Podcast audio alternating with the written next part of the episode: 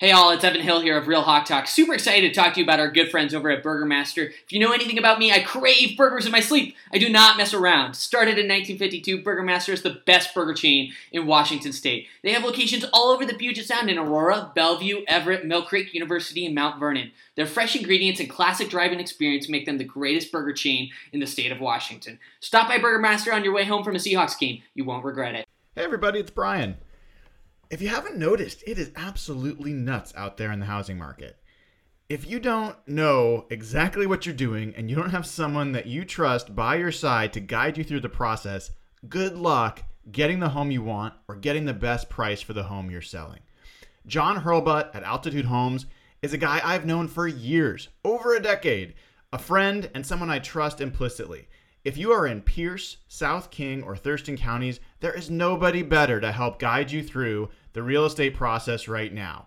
Go on over to altitudehomesteam.com slash hawkblogger. Now, again, that's altitudehomesteam.com slash hawkblogger. Sign up to contact John. He will help you with the process and all referrals will result in a $1,000 donation from John and the Altitude Homes team to Ben's Fund.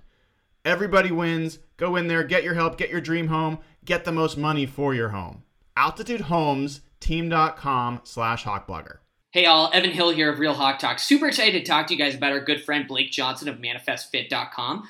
Football season is quickly approaching, and it is a struggle to stay in shape while eating burgers and nachos. ManifestFit.com is your one, only true online personal training service with workout and nutrition programs specifically based on your needs. They work with clients all over the US, and what makes Blake and ManifestFit.com so unique is that they don't believe training should be a luxury item. Now's the time to start. Head over to ManifestFit.com click on how to join and fill out the form. Their team will get back to you ASAP and help you start building a healthier, happier, louder Seahawks fan. The skyline is etched in my veins. You can never put that out, no matter how hard it rains in my city.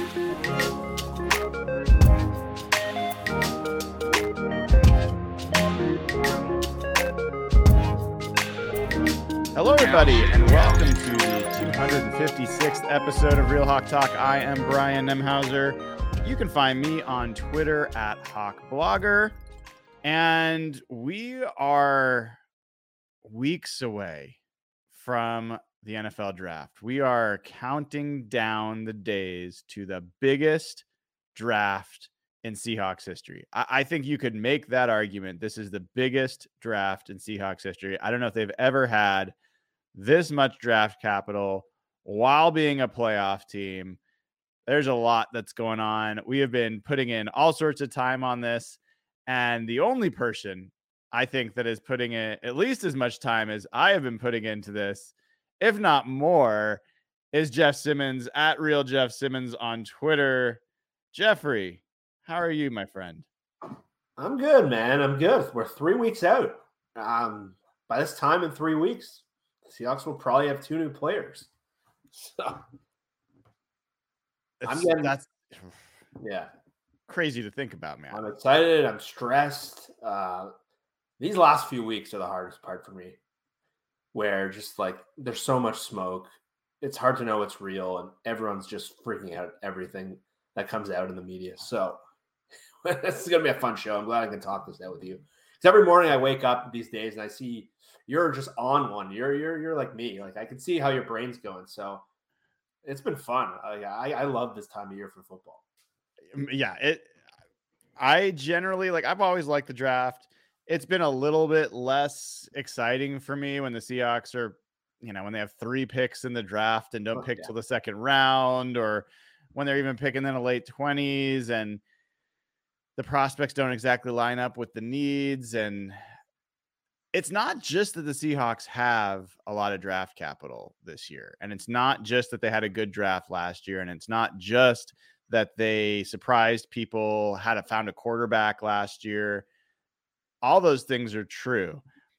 They could have this much draft capital in the 2013 draft, and it wouldn't be that exciting because that draft was ass. It was so bad. And and you could have had every pick in that draft pretty much. In fact, the Seahawks have had almost every one of the top 10 players in that draft on their roster at some point because nobody else wanted them. So it is that this is a, I think, a relatively good draft. I think there are interesting players at a lot of positions that you also have potential to upgrade on the team. And man, if if we need if we didn't draft our two tackles last year, we would be talking a lot about the tackles in this draft. There are tackles for days in this draft, you know?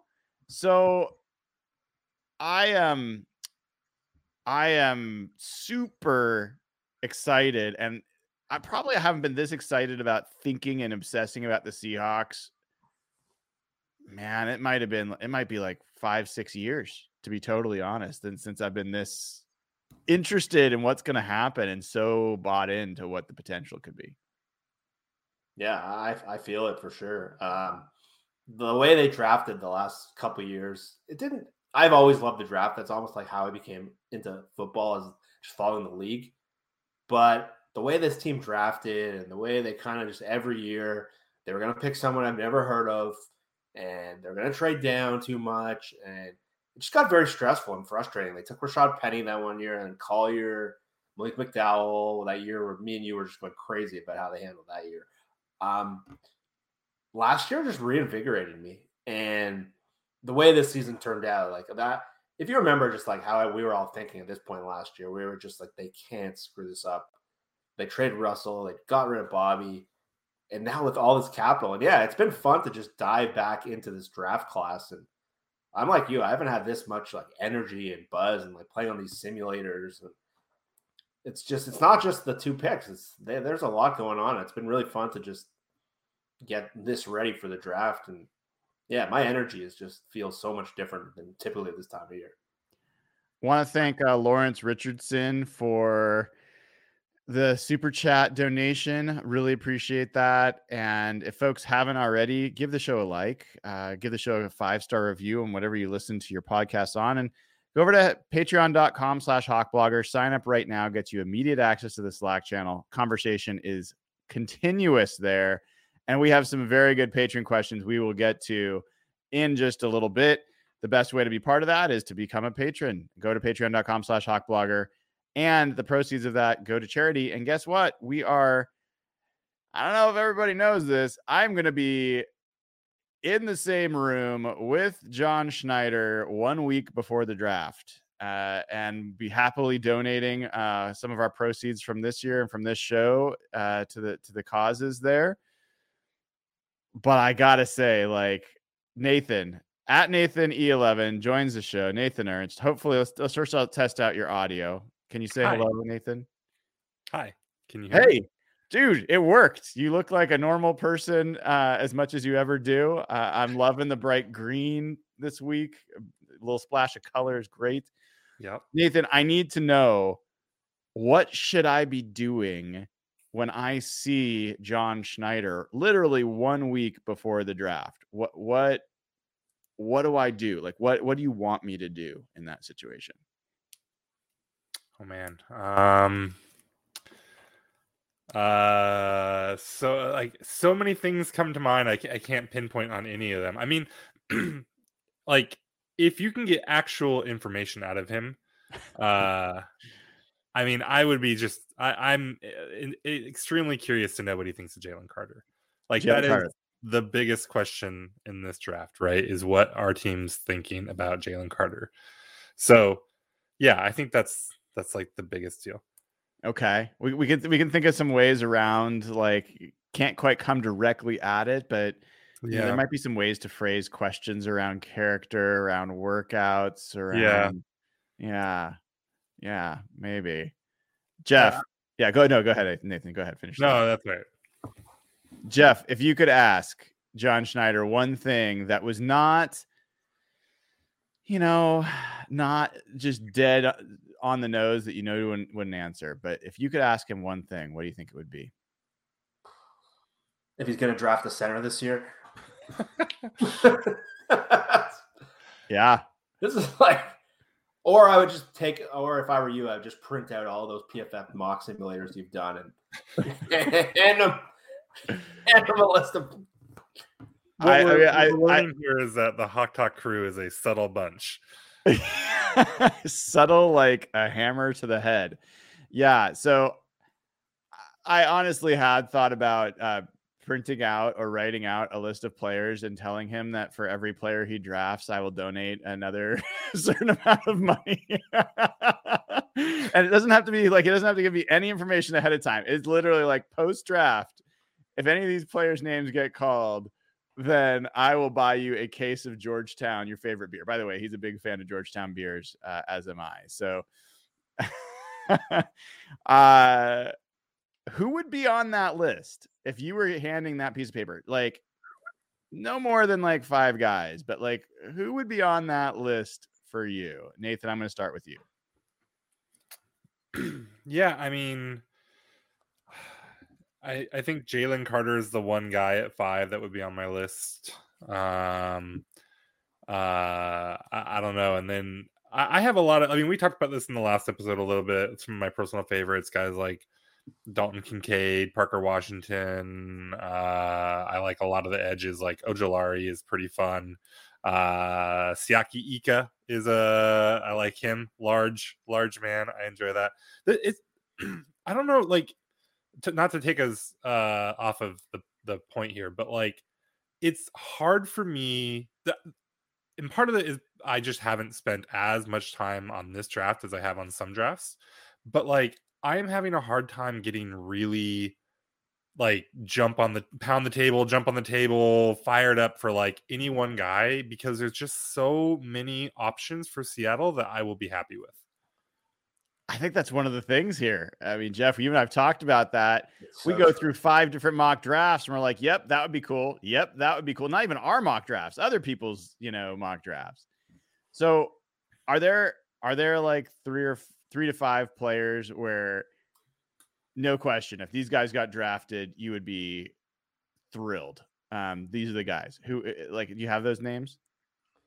Um, there's it's tricky because that number twenty pick, there's like four. It's not what Nathan was saying. There's like four or five names where I'd just be like through the roof. But I think I got to have that center from Minnesota, John Michael Schmitz. We've been talking about him since January, and this position has just haunted us. Oh, did we lose Nathan there? Um, so he'd be on there. Um, Will Anderson, I don't know if I need to waste a spot on him. I think I think that's an obvious one. But with Will Anderson's, he's been my favorite player in this whole draft class.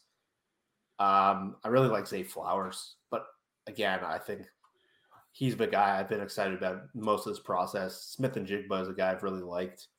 Uh, Mazi Smith and Ika, I really like both those guys. Julius Brents is a guy I really, really like. And just there's a lot of pass rushers that if they don't end up with an Anderson, there's guys – but I almost want to give them a list of guys. Don't draft these guys. Ah. I think that would be a fun list. Donate if they. are, are, uh, who comes to mind? Uh, Bijan Robinson. um, who would be on that list for me? Maybe Tyree Murphy. at this point. Myles Murphy. Myles Murphy would 100% be on that list for me. Uh, yeah. He is, when I think of like things that this team needs to get better at, like toughness and he's not that. Um, I need to think of a little more, but there's definitely people on that list. You've been kind of on a Bryan Bresee, like has not been high on yours. I don't know if you're a don't do it at all, but he's not on the like don't do it at all, but he's more to me as like more of an athlete than a like kind of get your nose dirty kind of football player. But Bresee was like the number one recruit in the country. Like there, there's a lot to like about him. I could convince myself into that guy pretty quick but like maybe like a Trenton Simpson or Daiyan Henley. I'm not crazy about those smaller kind of linebackers that can just run. I want team to get tough again. And so if we can think of like all these finesse kind of players on defense, and like uh, one of the guys I really like is Devon Witherspoon. I don't Devon Witherspoon. I don't know if we'll end up drafting. It probably doesn't make sense to draft them, but I, I really like guys like that. They're just tough, and I want the team to get back to that. And like the pure athletes that aren't good, tough football players. Those don't excite me right now. Yeah. Yeah, one of the guys on that list for me is um, we haven't talked about him much is Andre Carter uh, from out of Army. I, am not a huge fan of his. Some people have him going quite high. I, I feel like he is super raw and highly likely to be not interesting. Um, I definitely would want to spend a second round pick on that guy, which a lot of people have him going that high. Anyone for you, uh, Nathan, that you're like X out, do not pick besides the running backs? Yeah, I mean the running backs for sure. Uh, yeah, I mean like Murphy and was it Breezy? Easy breezy. Uh, I don't love either of them, but like it, it's all relative, right? I mean, there's a, there's a spot where I definitely take them.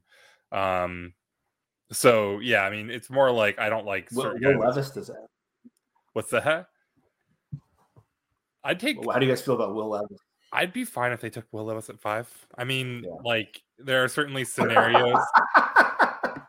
you just There- killed there are scenarios where that leaves them open to a lot of criticism but like i mean if if like the if carter and anderson are gone and you're at five or if you can do a trade down and that's and levis is a guy that gets down to you somehow like yeah whatever sure that's one of the multitude of paths that this draft can take where i will not be furious um, now if you take levis over carter or anderson uh, you better be right that would be a hard one. Oof. Oof.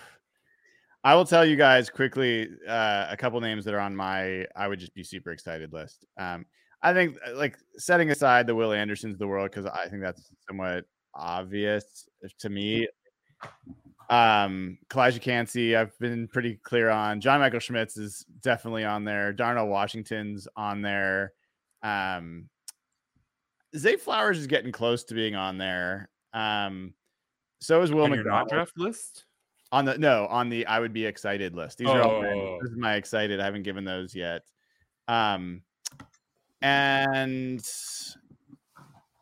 ah, there's one other guy I was trying to remember. I'm forgetting. So those are those are some of the guys. Uh,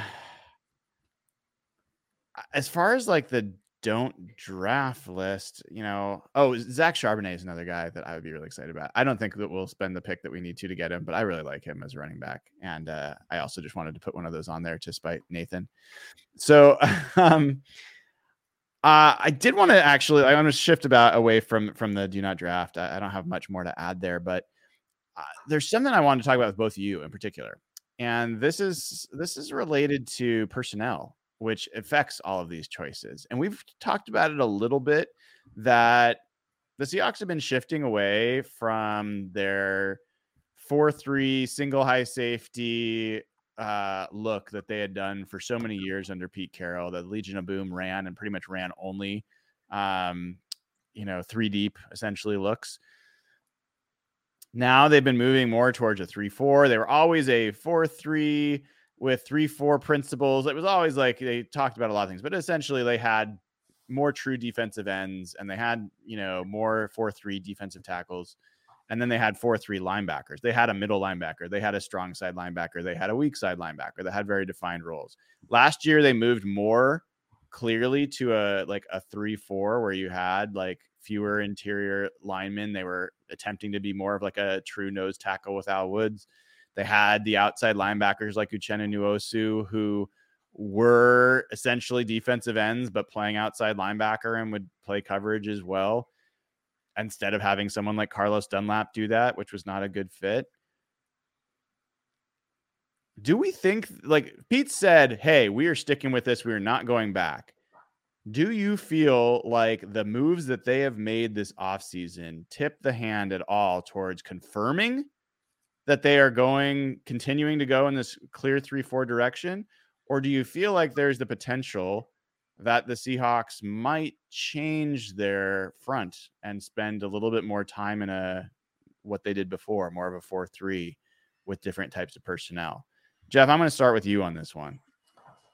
It's tricky because they've hinted kind of at both things, which makes me think they might be a little multiple and they might be doing a little bit of both. So Bobby's comments this week were especially interesting, where he talked about that both Bobby and Pete and John, who all commented on it, talked about how Bobby, a lot of the stuff Bobby did with the Rams is different than what they did before, and it's going to be applicable to his new role. So that makes me think it's not going to be like a full scale turnover, and they are running the same kind of defense that Raheem Morris and Brandon Staley ran. But they also, Bobby mentioned at the end that they're going to be doing stuff that he's really familiar with and he knows. So I wonder if they're going to be a little more multiple. They're not going to be set in one kind of defense. To be honest, I don't know how much I like how much how confident that makes me because they had trouble with that last year where they were. I know some of those guys on Seattle Overload talked about how they were playing almost three different defenses at times last year. They didn't really have an identity. So I think this draft is going to be really it's going to offer a lot of like direction in terms of how they're going with this. Because right now they don't have a nose tackle. That makes you think on one hand that maybe they're going to play Jarran Reed there. Maybe they don't need, but they also talked about bringing back Poona Ford and Brady Henderson's been hinting at that too. And Pete's comment to him at the end of the year was they played him out of position. His best position is nose tackle, which I didn't expect to see coming. And I heard Dre'Mont Jones on another radio station, uh, it was a Denver station, talk about how the thing that sold him is how much they want him playing three tech. And three tech is not typically that three, four base personnel kind of thing you see. They want it to be like an interior rushing three tech, which is more how they used to play things. And I know they mentioned Michael Bennett's role, and every time Seattle brings in a player, they mention Michael Bennett. It's getting a little God, that's so eye roll at this point. It's yeah, like how many guys? LJ Collier was the next Michael Bennett. I remember Nathan just crushing that on draft day. So, um, I don't know, have like a great feel for it right now. I think the draft is really going to tell us. But I get the sense they're going to be multiple, and they're not kind of going with like that old school three four that a lot of us thought they were going to last year.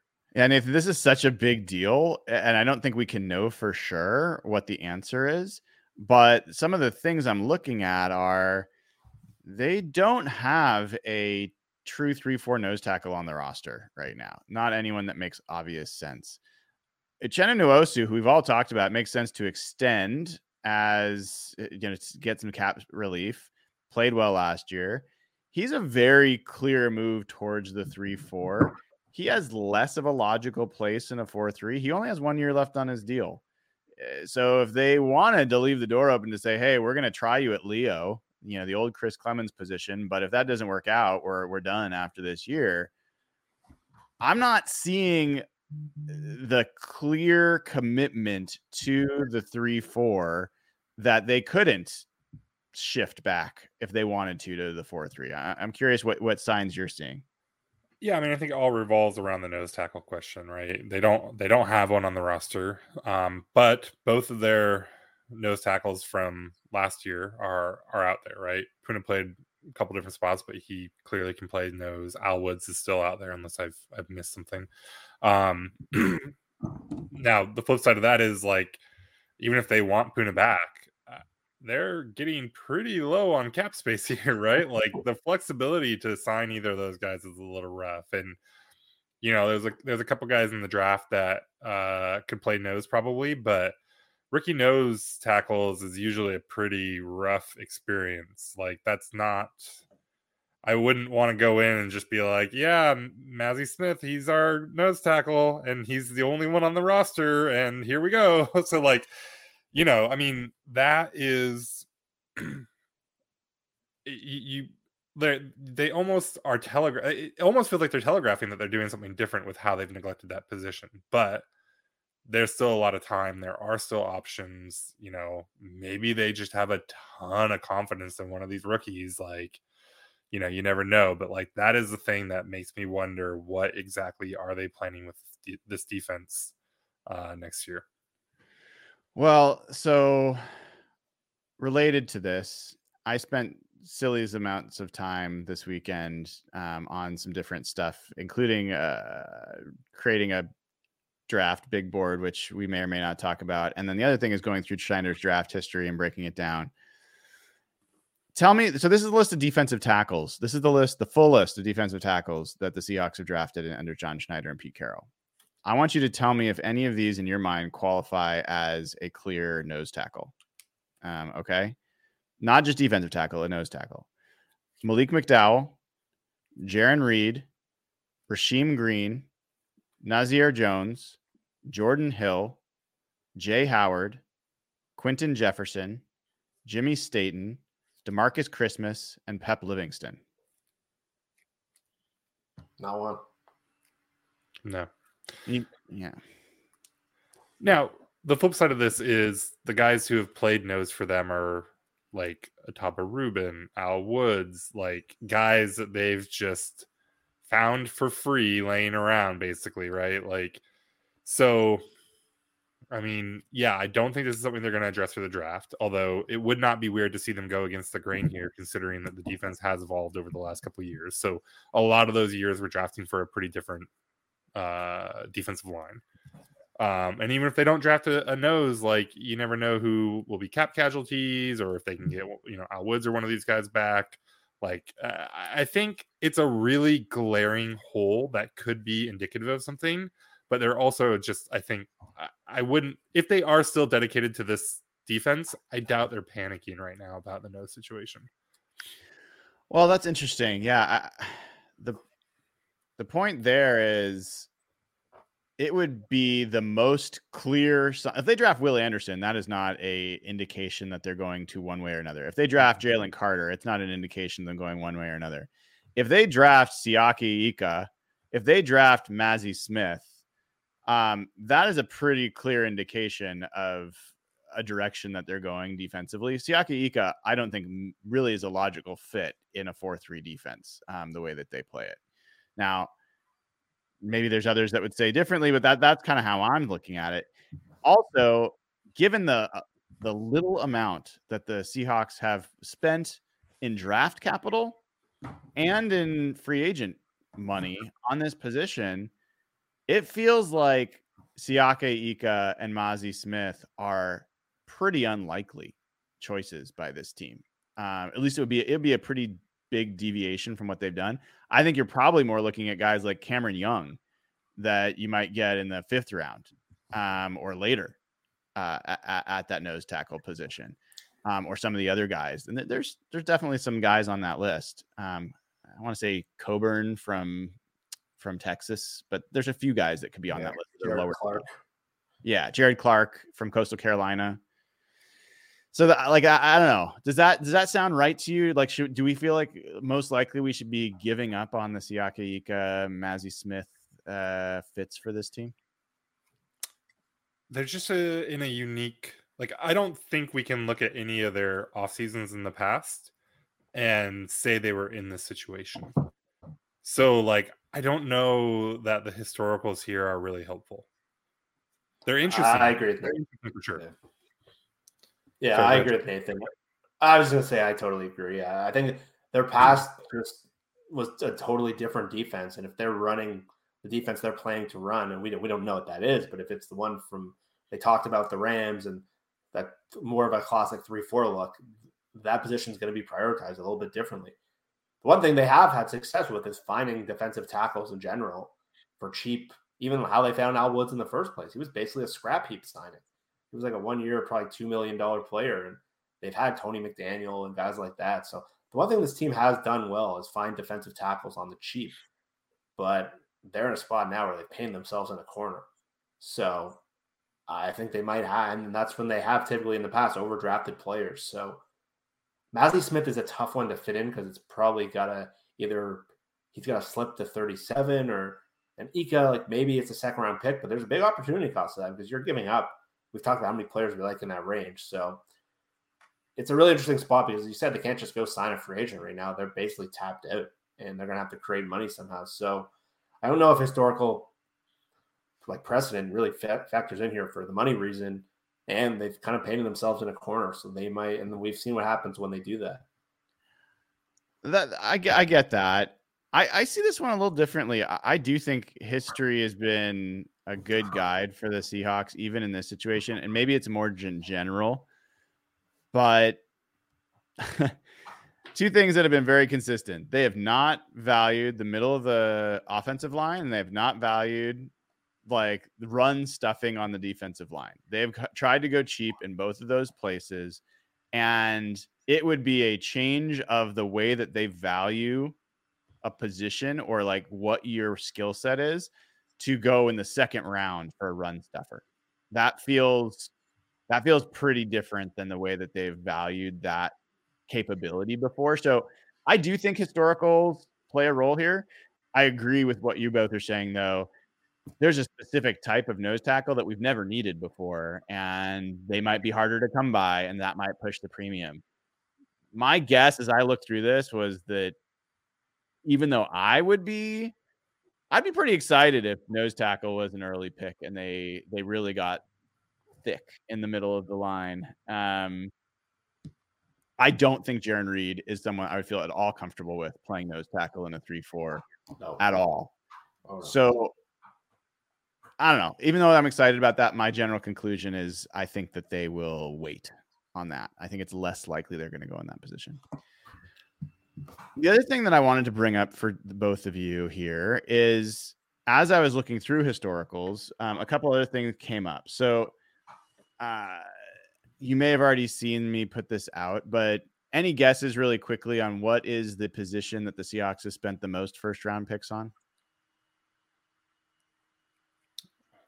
Offensive tackle. Correct. Okay. I included Germain Ifedi in this list. That could be questionable since he played guard in his first year, but ended up at, at right tackle. Um, I also include James Carpenter in this because he played his full first year as right tackle before. And they were both up at drafted as tackles. Yeah. That was They're my that was my college, read. right? Yeah. So, so they spent four first round picks: Charles Cross, Germain Ifedi, James Carpenter, Russell Okung. They've also spent a second round pick on Justin Britt. They spent a third round pick on Abraham Lucas. So this has been the most the position that they spend the most draft capital on. They brought in Dawand Jones. They brought in a couple of other tackles for uh, top 30 visits. At least two of those guys, not Dawand Jones, actually profile as guards. Um, so is there any like is there any part of you that thinks that they will go back to the well for tackle in the first couple of rounds of this draft? I Jeff, I, don't see you shaking your head. No, I don't think so. When I studied their roster, and unless they just have someone graded so highly, they can't. One of the things they have, they have four offensive tackles on rookie contracts right now. So they just don't need it. They have Curhan and they have Stone Forsythe. And obviously, I don't know how good those guys are, but all four of them are on rookie contracts, and two of them make total sense as backup tackles. But they just have so many needs elsewhere. To me, listen, they love Dawand Jones and they want to kick one of those guys inside. I get it, but like to me, I just I can't see it. I really can't. It just seems like a well, we've seen how they've abused the safety position, so maybe that that's a pattern. But I think that I think it would be a stupid waste of resources, to be honest. Nathan, I assume you'll speak up if you feel differently. They've looked at a lot of tackles. Though. They have. They have.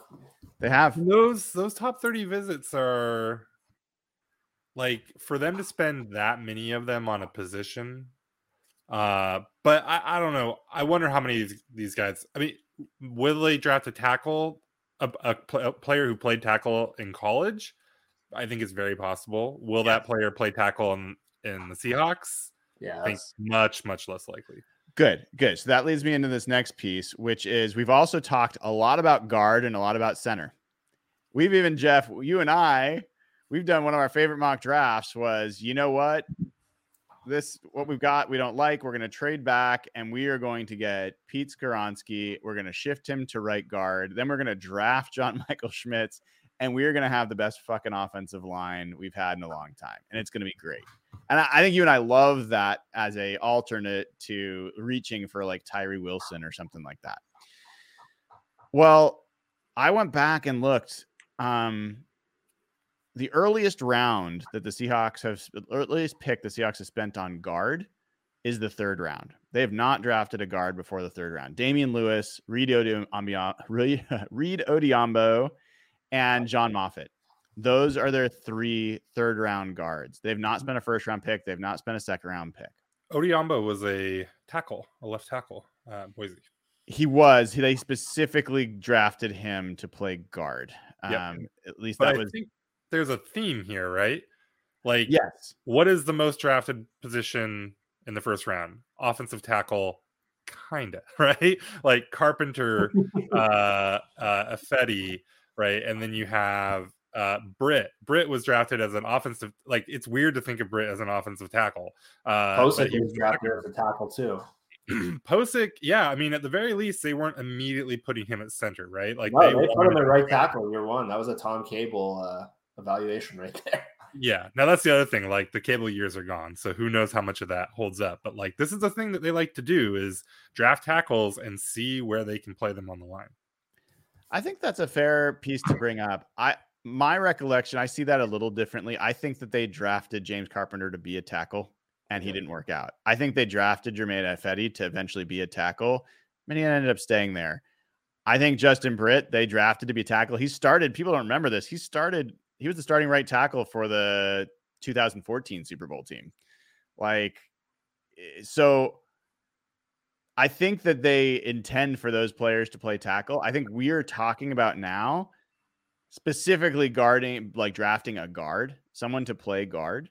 And I think those were a lot of triage that was going on in those situations because, frankly, I don't think they got the value that they were looking for.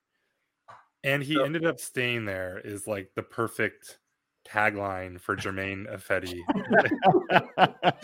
and he ended up staying there, the Germain Ifedi story. Uh, and he's still getting paid and getting free agent deals. Like that guy, yeah, he ended up staying a career. Uh, it's crazy. So, I mean, you look at center. I, I my recollection was that Pocic was drafted as a potential center that played a lot of guard. You're right that in training camp they were playing him at right tackle as well that year. Um, he was a center, like like uh, in that regard. So I was just looking at even who you could classify as a center that they've drafted. He's the only guy before the sixth round. The other guys were Joey Hunt and Christian Sokoli. You, you got to grill John on this.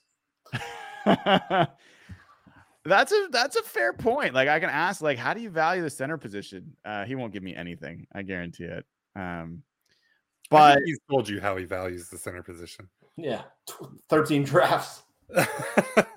I guess my question is, how do you come to that as a conclusion for your value yeah. to that position? Can you change your Can you change your evaluations? And I mean, my my point here is not this is not like a right or wrong thing. It is like do we really think that this that John Schneider would be willing to spend the eighth pick if that's what it was on a tackle to move to guard? Do we really believe that he would spend the 20th pick, which is what he might have to, to get a center that he wants in John Michael Schmitz? Do we do we really believe either of those things is in the realm of possibilities? I think the 20th pick to kind of somewhat answer your question here is the most interesting pick in this draft right like five is all about what falls to you and you just kind of like something good is going to be there whether it's uh, anderson carter a trade back right like a quarterback you actually like and that's something they want to do so five is just like yeah man we're going to hang out for four picks and do the cool thing when it when it presents itself but 20 is kind of a weird pick like maybe JSN is there or something that like that, right? And it, like he's a clear player you take at 20. But everything else for them feels forced, right? If you take Kincaid or Myles Murphy, like tight ends at 20, ah, I mean, yeah, I get it, but like also, no. And then like Mazi Smith, like, boy, that's that's high. Again, I get it, but like that's high. Like Dawand Jones, like I love him as a right tackle, and I'll be super interested to see what he can do as a guard, right? Or like, are you moving Abe Lucas? So like everything at 20, like I think 20 is gonna be really indicative of how they see the team mm-hmm. um and what they're trying to build because I don't think there's any like natural fit there outside of something stupid happening like Tyree Wilson or JSN or somebody falls and then you just kind of do the obvious thing. Jeff, I can't see him doing it at the top 10. It, it, it, I want to believe that that's a possibility. The 20th pick on John Michael Schmitz, I do feel for some reason, it might just because I'm super stupid and stubborn, but I feel like that's possible. You, where are you on those two things? I'm very similar. Uh, I think the Skoronski thing is more me and you than something the Seahawks can do. I think the Seahawks do value positions. We saw offensive tackle. We've seen, and you put it out last week, where they've drafted certain positions I think they're very set on those ways. I do think that things have changed in the last year, and we saw things them kind of break character last year. And I think a big impact was has been Jody Allen and kind of reevaluating their draft process. Like they drafted two pass protecting air raid tackles that couldn't run block. That was way out of character for the Seahawks. It's a great that point. well, then, but they followed up. They drafted a running back, so they they still have some of their characteristics. Kenneth Walker still managed his way in there, and Boye Mafe is a classic John Schneider pick. But I think the guard thing is hard to see. I think that's something that me and you would come up with because we see the position of strength. John is not typically drafted like that. He typically tries to fill holes rather than build one position. And I can't see him picking a guard there. I think that's out of the Schmitz thing is interesting because of just the context of that position. They're, they're light there on the roster. They've been getting killed there for years. And there was indications that they liked Tyler Linderbaum last year. John Boyle did that article last year about the uh, inside the draft room stuff. And they were actually trying to, there were some reports from like Tony Pauline at the time. They were trying to move out of the draft. They're fiercely trying to trade down. And Boyle wrote that article after. And they were actually looking to trade up. It was for Arnold Ebiketie. And one of the other guys that apparently they liked that as a possibility was Linderbaum, who's a center. So that was to me that maybe things are shifting there a little bit. And the way Schmitz's stock has changed, I know there were some reports from some one of the media guys that they liked Schmitz a lot, and the Seahawks are really high on him, and he's a Senior Bowl Jim Nagy guy, and he was. I thought like the second round was his sweet spot, but the more this process has gone along, the Giants and the Bills are sitting there, there's a lot of ties to Schmitz there. It's never good to tie yourself to one player where you might overdraft him because that's where that's where you make mistakes typically. But I can just see the Seahawks just seeing center as such a big internal need. They have Evan Brown on the roster, but that and Joey Hunt is like a practice squad guy. But I think they're telling you that there they want to upgrade center. And you saw it with Blythe last year how much it hurt the passing game, and I can see them just mm-hmm. overvaluing him. And listen, he's one of my favorite guys. I would not be upset, but I could see them kind of overcompensating there to make up and, and this is another area where I think the historicals are like the weakest uh, in terms of predictive value as they've ever been, right? Like this is not a Tom Cable team anymore, and it hasn't been for years, right? But like I think Andy Dickerson has should have earned a lot of um, influence with this team, uh, with what he's been able to do with rookie tackles and just generally, you know. Uh, and, and, you know, I think he's been promoted once already, so they clearly value him.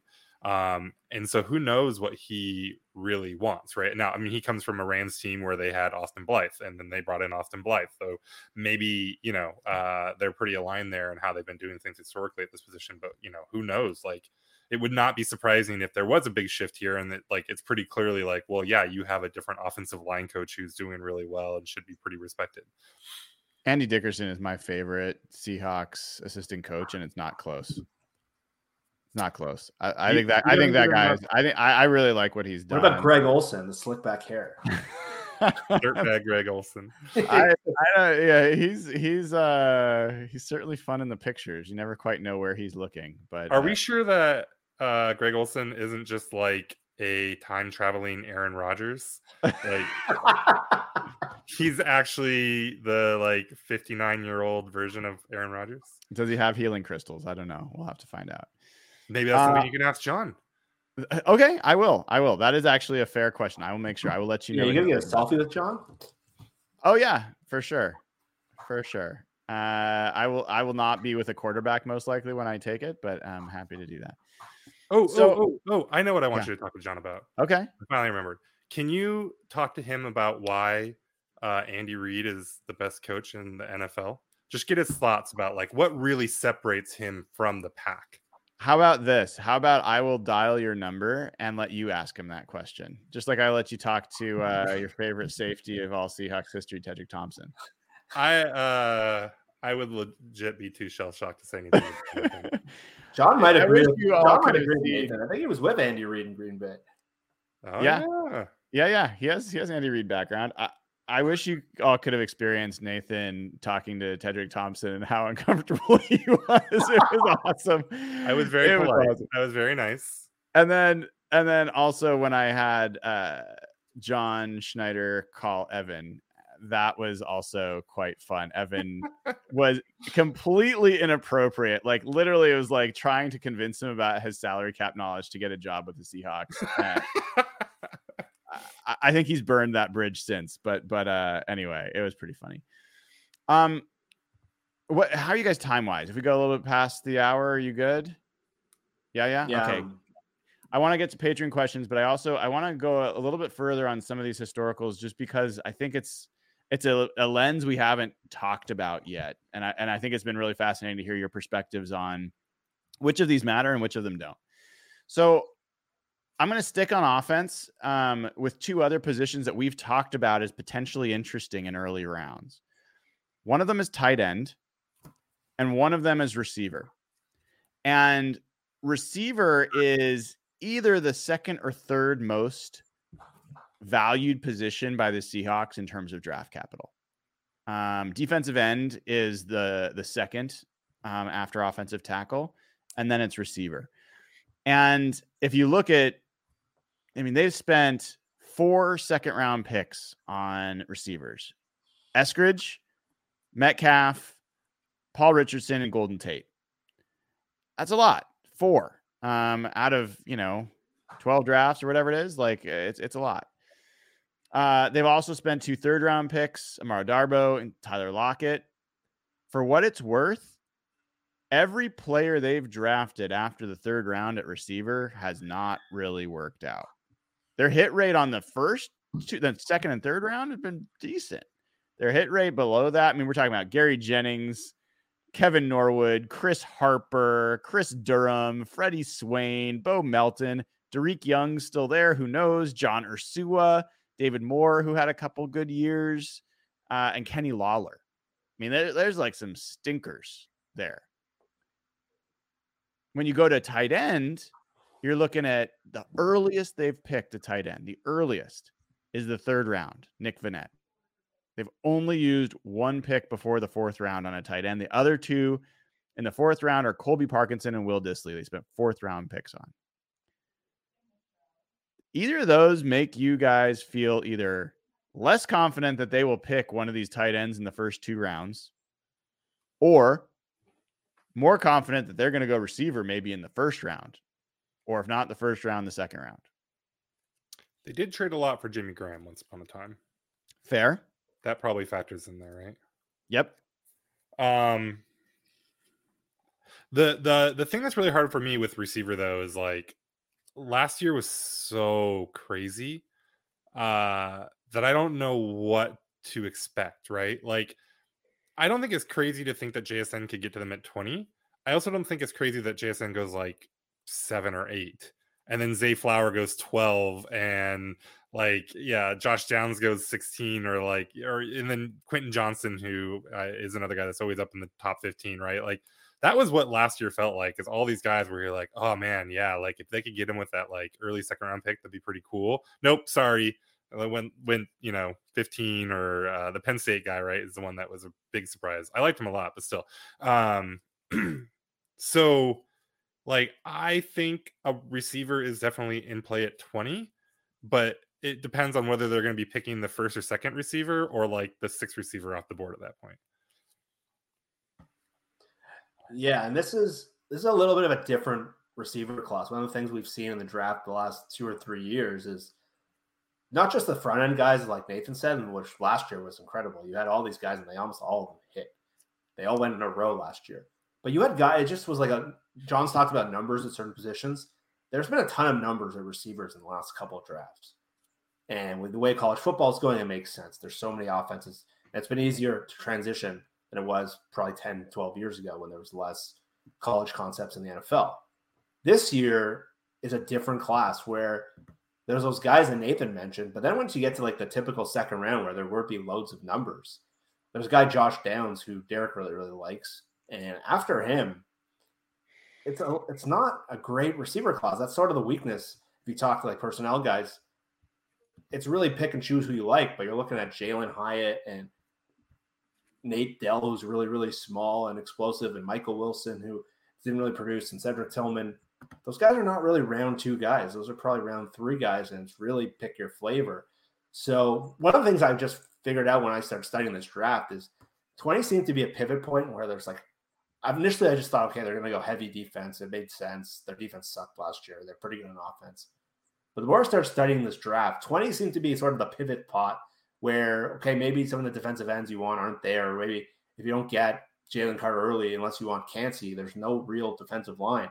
So to me, the, the, the, obvious pivot there is you get the best of something else, and that was either tight end or receiver.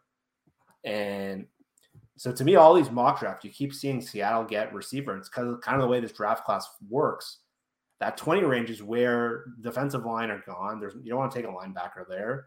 The corners don't go in the teams. Where's the best value? It's the receiver spot. So if there's someone they really like, when Nathan's right though, they're like Zay Flowers was in New England today, and he's a guy that Boston College, he fits New England. Like JSN's a guy, if you go to Houston at 12, and all of a sudden Green Bay could take a receiver. Quentin Johnston's kind of a weird fit for Seattle, and what they really need is a, more of a slot guy. He, he's kind of he would be kind of a weird fit. So that's where maybe they do go tight end because it really depends with tight end. I think what they think of Noah Fant long term. He's a guy. If you need a clear cap room, you draft a tight end there. You can trade Noah Fant for fifth round pick, and there's your seven million dollars to go sign the rest of your defensive line. So I think that's a big evaluation for them. Historically, because this draft's so deep, the way Seattle typically would draft is they wait on tight end, and maybe they take one of those in day two or maybe day three, probably round three or something. And maybe if there's a big group of them, and this that's what this group is known for. There's like eight tight ends going in the top 70 of all these uh, top 100 lists. So I think tight end at 20 is probably less likely unless they have a guy just graded super, super high. But I really think receiver because if if you wait until like the 50s or whatever, every time we do these mock drafts, unless Josh Downs is there, there's just it's kind of a drop off and you're reaching on like a really small guy. So I think they're going to break tendency on that. That so th- this is I don't know if I even consider that breaking tendency because the point is this is a position they've drafted high and maybe not first round, but they've spent a lot of draft capital on this position and they've spent they've drafted uh let's see they have drafted 16 wide receivers more than any other position group in their time 16 so I think you're absolutely right, Jeff. And there's two tendencies that they have that make me ask you guys one other question related to this, which is Schneider has had a tendency in the past to, when there's a position group that they value that has a small number of players that they like, they will take the best of those early, knowing that they'll get second or third or fourth or fifth on their list of another position that they consider deep. I think this is a super flawed approach that I don't love. Like, I think you should get the best player, and I think they've overweighted that. I get the idea, but like, get the most impactful player. And if you don't get your receiver this year, so be it. But it is a tendency. The question is have we underestimated the potential that they will trade back and with their first pick draft be the team that drafts a receiver, drafts JSN at 10 or 9 or something? Is that like, do you think that is more likely than them drafting Skoronski at 9 or 10? I think, I, so. I do. I think so. Yeah. Um, I, I would, I would personally at least like that better if they trade down eight, nine, 10 and draft JSN over Skoronski. Like I think that makes more sense, uh, especially with how the rest of the draft like plays out between what we just talked about, what Jeff was just talking about with receiver, and like you know the Avilas and uh, John Jacob Jacob Jingleheimer, that guy, uh, and you know Dawand, some of these convert types that maybe you can move slide in from tackle. Like I think that makes a lot more sense to me. Jeff, I don't like it. I know you're a big JSN guy. I, I don't like it, but it, it does feel to me like more likely than uh, like a Skoronski kind of move. Yeah, I do think so too. I just think Seattle has receiver as a premium position. And you look at their roster now, I don't think I know all the mock drafters are starting to talk about this now, but receiver is a big organizational need. Um, Tyler Lockett's turning 31 this year, I believe, or 30. And you saw what happened, and we talk about this all the time. But when he didn't play in that Chiefs game last year, their passing game went to shit. And you look at the way their cap numbers are too. They're going next year. They're they're both pretty good value this year, but next year they both skyrocket over 23 million. And so there really is a big need to just put in a rookie contract in this valuation. JSN's a guy I really like. It depends on his medical grade, obviously, because he didn't really play this year. But I can see the Seahawks just love. He's got a very clean character. Ohio State receivers have just crushed it the last few years. So he's one of, to me one of the cleaner evaluations of this whole draft. And the best part about him is he's exactly what they don't have. He's a slot guy. He, he's like a cheat code for a quarterback, and we saw that Geno didn't have that. And I know a lot of like analytics people, just the film guys, have just said Seattle needs that to open up the rest of their offense. They do. So yeah, it's not. I think defensive end and whatever is probably the best, but listen, if they trade down and get JSN and then get another second round pick, I'm pretty pumped up. Have we talked? Have you guys talked about the scenario you laid out, Jeff, where they take a tight end at 20 and then trade Fant or yeah, Fant and open up cap space and use that for a defensive tackle? That seems like that almost seems like too obvious, right? Yeah, we have we have talked about it a decent amount, and that you know you could don't have to just let go of Fant. There potentially is a trade value for him. You don't even know. It might be very low. It might be conditional pick, but he's not a he's not a crap player. So you you could get something in return for him. They might try to do that on draft day, and they might just be seeing what comes to them.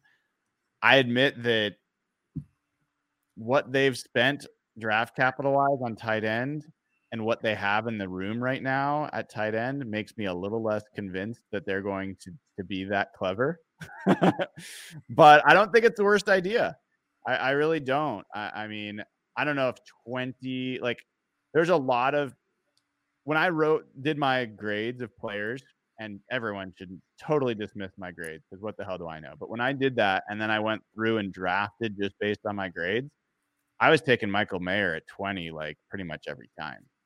Like that was that was the highest value player at that position that I had most confidence in turning into a, a good player for them. I think there's case to be made um, for doing exactly what you're saying. Yeah, I mean they open up eight million in cap. Yeah, trade Fant. Yeah, so that that is more than enough to bring back. I mean, you can bring back Poona and Woods. Uh, I think pretty easily with that amount of space. I don't so, want to bring them back though. I'm sorry. Huh? I don't want to bring them back. I mean, they're your best shots for for this year. I think they make they're the best players out there. Uh, Shelby so whatever. What's that? Shelby Harris too. Yeah. Yeah. Jefferson five today. Harris Harris isn't gonna play nose for you though. No, yeah. no. Yeah, no. Um, okay, we are I am not gonna go through defensive uh player history there, but um I will make one quick point. We've talked about cornerback also as maybe that's a position, whether it's Witherspoon or um, Christian Gonzalez or something like that. The reality is the Seahawks have drafted actually uh, uh the second most cornerbacks. They've drafted 15 cornerbacks. They've drafted 16 receivers, 15 corners, and the earliest they have ever used a pick on a corner is Shaquill Griffin in the third round, and that's the only one before the fourth round. So they've drafted 14 guys from the fourth round on to, at, to expect that they're going to trade back and take a top 10 pick on a corner. Also knowing that they have Tre Brown on the roster and Michael Jackson and Coby Bryant and now Julian Love. I think that is that is fan talk. I, I get it it I don't think that really matches the way the Seahawks have thought about that position. It would be a massive departure from the way that they've approached it. Doesn't mean it's the wrong thing to do, but it would be a big break um, from their past. And there will just be too many alternatives. Like last year, let's say something weird happens, and both Sauce Gardner and Charles Cross are sitting on the board for Seattle. They're still taking Cross, even though Gardner is probably going to be the better player, and they very likely knew that right? But like again, they just have that confidence in their ability to go find Tariq Woolen way down the draft, and so they'll they're going to to take the other positions. So like yeah, every year we get into this conversation about like oh this cornerback oh it could be could be the year. It's not going to be the year. There's just it, well, would be mean, very strange for them to do that. You can't argue with their track record there. Right. I mean, like Shaquill Griffin, Coby Bryant, Tre Brown, Ugo Amadi, Walter Thurmond, Tariq Woolen, Tre Flowers, like him or not, been a starter. Um, Ty Smith, not great. Tharold Simon did start for a while. Richard Sherman, Mike Tyson, who was a safety they tried to play at corner, never made it. Eric Pinkins, same thing. Jeremy Lane, Byron Maxwell, and Ryan Murphy. Like of 15 players, that hit rate's like 60% or higher. Like, mm-hmm. and they're only drafting from the fourth round on pretty much. So it's hard to argue with their approach to that position. And if I'm them, I'm not feeling like, oh man, we've got this wrong so many times. We're going to have to really spend the right draft pick on this. Um, So let's do this. Let's shift to some Patreon questions because uh, we've already taken an hour. I have so many more questions, and I, I, have things that if we don't get to here, I hope you guys can stay on. If not, I will just talk about it myself because I don't mind talking to myself. But um, first question here is from uh, Amani Waddell. Hopefully, I'm pronouncing that correct. Lee. Uh, let's start with Nathan. The question is QB defender or trade down where on that roulette wheel do you bet your life savings on and why i assume we are talking about the number five pick on what they will do what they what they will do what yes what they will do i don't know i would i i would not i i choose not to you got to make a bet there's uh, you got to put it down defender, I guess, but like defender. I really I really don't know. I mean, I think I think in order of likelihood, it's I, I don't know what to do between defender and trade down. Um, but I but I don't think QB is going to be far behind either one, so I really don't know. Jeff, are you enough of a golf fan to have a take on who's going to win the Masters? Yeah. Okay, this comes from uh, Jared Brandt, uh, friend of the show. Who's going to win the Masters? I bet on Jon Rahm. Um, oh, I bet on Jon Rahm. Yeah, he well. If I had to pick someone, I have a couple bets out there, and Rahm had really good odds, so it wasn't the best. Yeah, it's kind of an obvious pick. He was like the third highest, third best odds. But yeah, that's who I picked going into the week. Um, there's a couple other guys I like. Schauffele's a guy I always I always I like Xander. He's yeah, been he's sure. been around. He's been around that top 10 for a couple years now, but if I had to pick, it would be Rahm. Did Joel Dahmen qualify? He's a friend of the show. I don't know. I like Joel Dahmen, man. That guy's funny. Um, all right. Uh, EM asks, this is for you, Nathan. What order do you think JS values the top four quarterbacks? And is there any he wouldn't consider at five? So rank them based on how do you think John Schneider, not how you, but how John Schneider values those four quarterbacks. Ah, uh, okay. So I think it's probably Richardson, Levis, Stroud, Young. I that's how you think. Okay, Jeff, do you agree with that? Do you think that's how the Seahawks rate the quarterbacks? I have no idea, but um, I, I think... not the Seahawks. I think this is a you got to be specific here because I I don't know if I'd answer the same way if you said Seahawks or Pete or yeah, like but I think John yeah gets excited for the for the big boys. okay, that's why I took Russell. I'll go. That's the weird thing though. Like, yeah, but but he uh let himself be bullied by Pete into waiting until the third round. So didn't love him that yeah. much. And Andy Dalton, he got bullied by Pete. Yeah. Yeah. yeah. All right, uh, Jeff, how about you? I'll go Stroud, Richardson, Young, Levis. Yeah. I I think it's I think this is a great question by the way. I, I yeah. think it is I think it is Stroud. I think it might be Stroud, Levis, Young, Richardson. That's that's scary. That's how I think.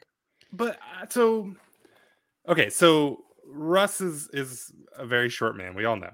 But absolute cannon for an arm, athlete right? Like those two are still true. Like he he liked uh Charlie Whitehurst, who had a big arm, big big QB. He wanted Mahomes. He wanted uh, Josh Allen. Like I I, I kind of think Young for a couple reasons has got to be the at least the last. Like whatever you want to do with the other ones, especially Levis and uh, Richardson. I don't know how he might split those and maybe he just thinks Stroud is just an overall better package, better player, polished and all that. But like, yeah, I think I think John pretty clearly has a general type here at quarterback. I think it's a, it's a fair point. I I'm putting some weight on the fact that I think they've learned very clearly and value differently now uh quarterback's ability to process what's going on and and actually be an X's and O's person. And uh, people talk about precision and accuracy, and I think that stuff's fine. But I, I'm talking about like actually mastering the position and being a leader on the field for where to go and and to run the offense. And so Anthony Richardson for me, I think is four out of four in that category. I, like I haven't seen any evidence of of him being someone who's like clearly ready to process the position well. Um, Levis to me is more like the athlete that fits the category you're talking about, where I think he's actually shown some of those things and he's he's demonstrated more of it on the field. So I think Levis gets a little bit discounted from an athletic position situation because Richardson is such an outlier. But this is all conjecture. I have no I have no real idea. That's just my guess. Maybe that's what you ask. yeah. Oh my gosh. Uh okay. Um Nick S asks Jeff, are there any players in this draft that you've recently become really high on? Maybe players that you didn't like to start with, but now you've gotten excited about. I don't want to say this guy's last name, but you brought him up a couple times. That Tuli from USC. Oh, how do you say his last name? Poto. I, I don't have it in front, in front of me, but yes, I know who you're talking about. Yeah, he was a guy like I didn't spend a lot of time on. I was trying to find the edge rushers and defensive tackles, and the more I've kind of dove into him and I've learned a lot about him, he's a really interesting guy to me. He's a guy apparently with like amazing football character. Brock Huard was actually telling a story. He does these on the radio where he was doing like a coaches meeting, and the coach, a defensive coordinator at USC, stopped the meeting to just show them the stuff Tuli was doing in practice, and they had film and Brock said like nobody does that on those pre like production meetings. So, and the, the Seahawks do need those three, four end types. And I think he's a really interesting player because he can rush the passer too. And I think he's, he's got upside in that sense. So he's a guy I never, I didn't really focus on because I was kind of finding either the pass rushing ends like Felix and Ojulari are really interesting guys that I know Nathan and Derek liked. I've kind of started diving into a little more. But Tuli in that three, four end is a guy that's kind of jumped out, and I kind of like him. Tuli Tuli Pulotu is who you're talking about from USC. I think that's a great one. Uh, Nathan, this is wait, from. Wait, wait. I want to I want to address the chat for a minute here. Oh yeah, what's going I got on? People people in here are saying that there's no way that John likes. Uh, if you look at like completion percentage, or he doesn't like a guy that went nine for 27 in his last game. John Schneider tried to trade the greatest player in Seahawks history, Russell Wilson, for the number one pick to go get Josh Allen. So he or oh no, that was Baker actually, wasn't it? Was it Baker that he wanted? No, he wanted Josh Allen. It was Josh Allen. Okay, all right. Yeah, it was Josh right. Allen. Josh Allen completed 56% of his passes for 1,800 yards in his senior year at Wyoming. Do not tell me that John Schneider is scared of Anthony Richardson's completion percentage. Like, let's can we just chill, guys? Like, yeah, on. one of the least accurate prospects we've ever seen. He he traded the equivalent of a second round pick to go get Charlie Whitehurst. Don't tell me what what John Schneider does or doesn't like in a quarterback. Yeah, Drew Lock, he, Drew Lock. Yeah, yeah. Drew Lock like, is is John Schneider is is smitten. There's no but, doubt. Let's take a minute to think about what John Schneider likes. I think I think he's pretty flexible. Uh, all the more reason to just not do quarterback, guys. Don't do it.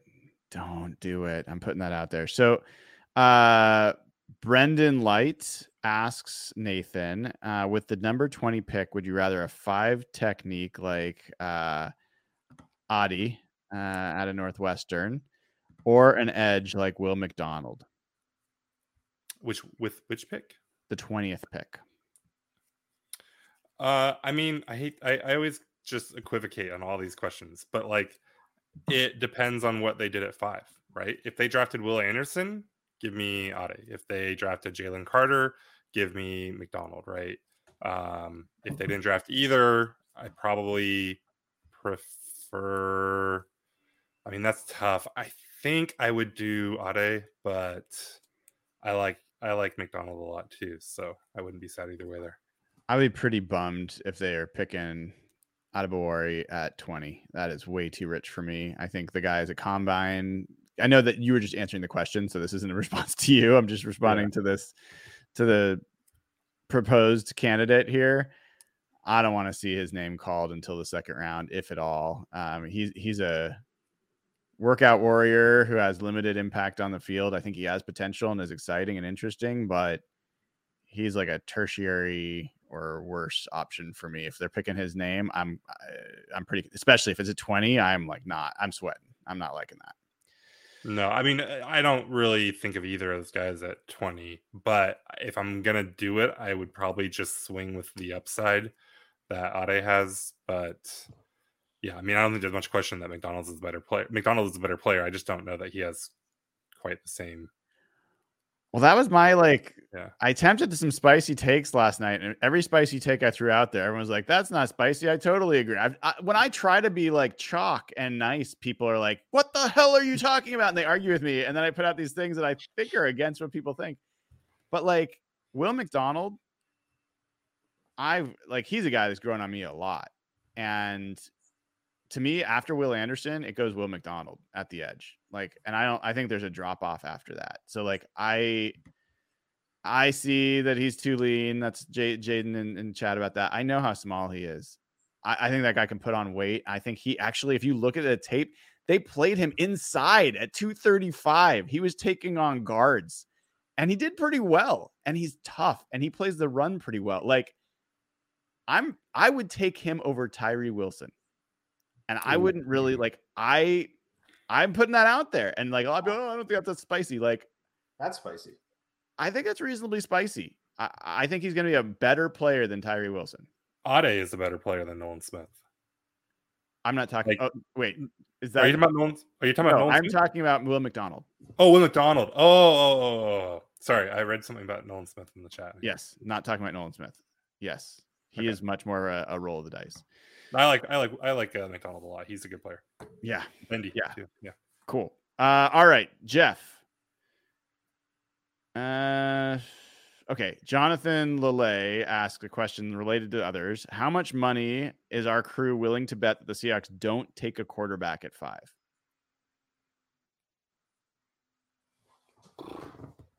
How much money? My money or someone else's? Your money.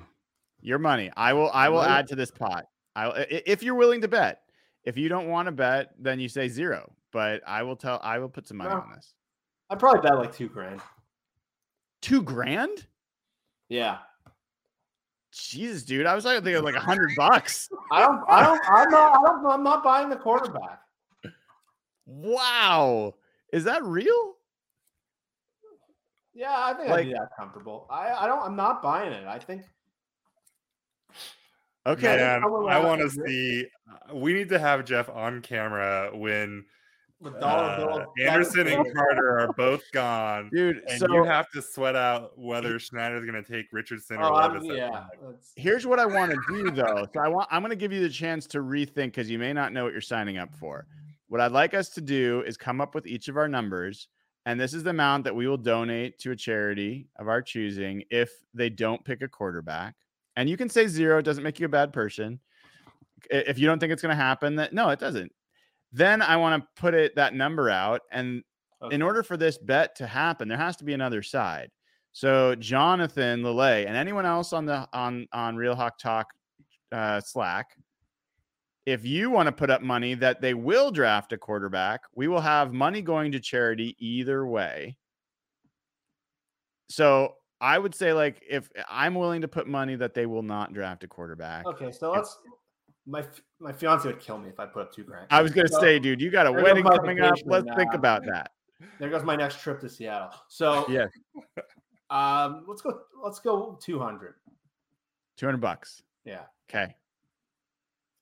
I will I will put up 500 um uh which mainly just to indicate how certain I am that they're not going to draft a quarterback. Nathan, where are you on this? Are you going to come down on the putting money that they won't or that they will? I'm still queasy from Jeff just casually saying two grand. I was like, I- "Whoa." yeah. Uh, remind me never go to Vegas with Jeff. Like, uh, Terrible idea. Terrible idea. Ooh, uh, that was cold blooded. Um, I I will go. I'll go two hundred bucks that they don't draft a quarterback. Okay. So I love that. That gets us to 900 bucks that they will not draft a quarterback. This is on video. We will see if anyone else on the Real Hawk Talk crew wants to join in on this bet. And then we will follow up in Slack. The only way, just to be clear, the only way that this is a real bet is if there's someone on the other side that will donate if they do draft a quarterback. Okay. So, got to be on Real Hawk Talk Slack to participate in this bet and get bragging rights that you will continually be able to re- return to. Um, okay. Oh, more questions. I'm gonna come come for a couple more guys, and then I have a couple questions for you as well. I think I'm back to Nathan. Forgive me if I'm wrong there, but this is Perry. Uh, what position do you think we'll draft first, a wide receiver or running back?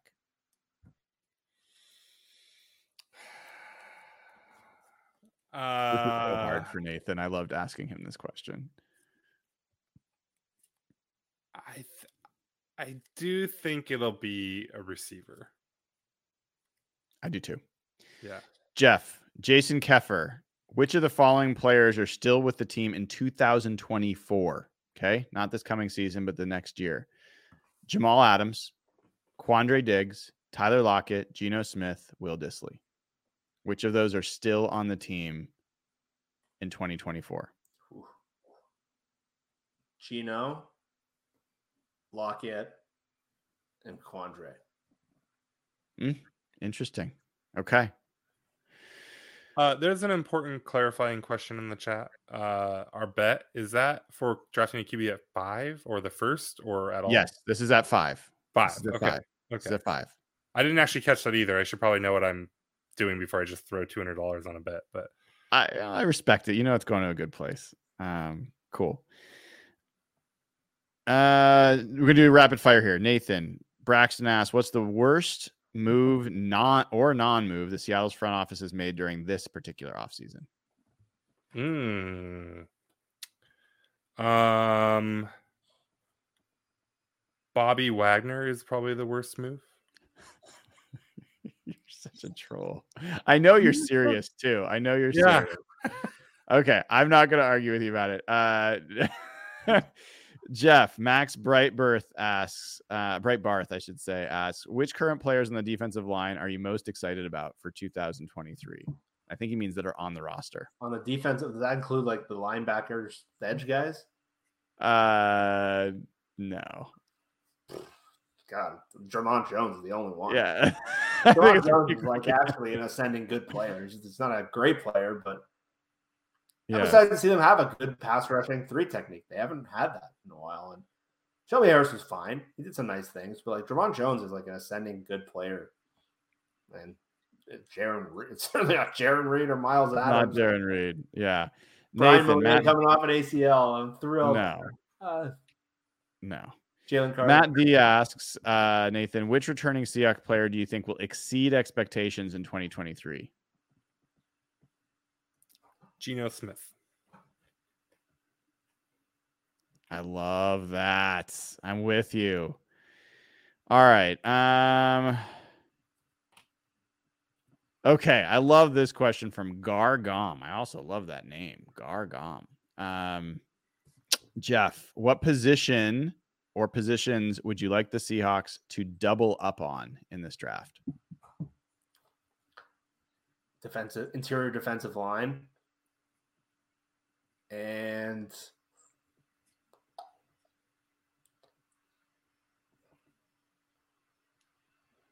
interior offensive line.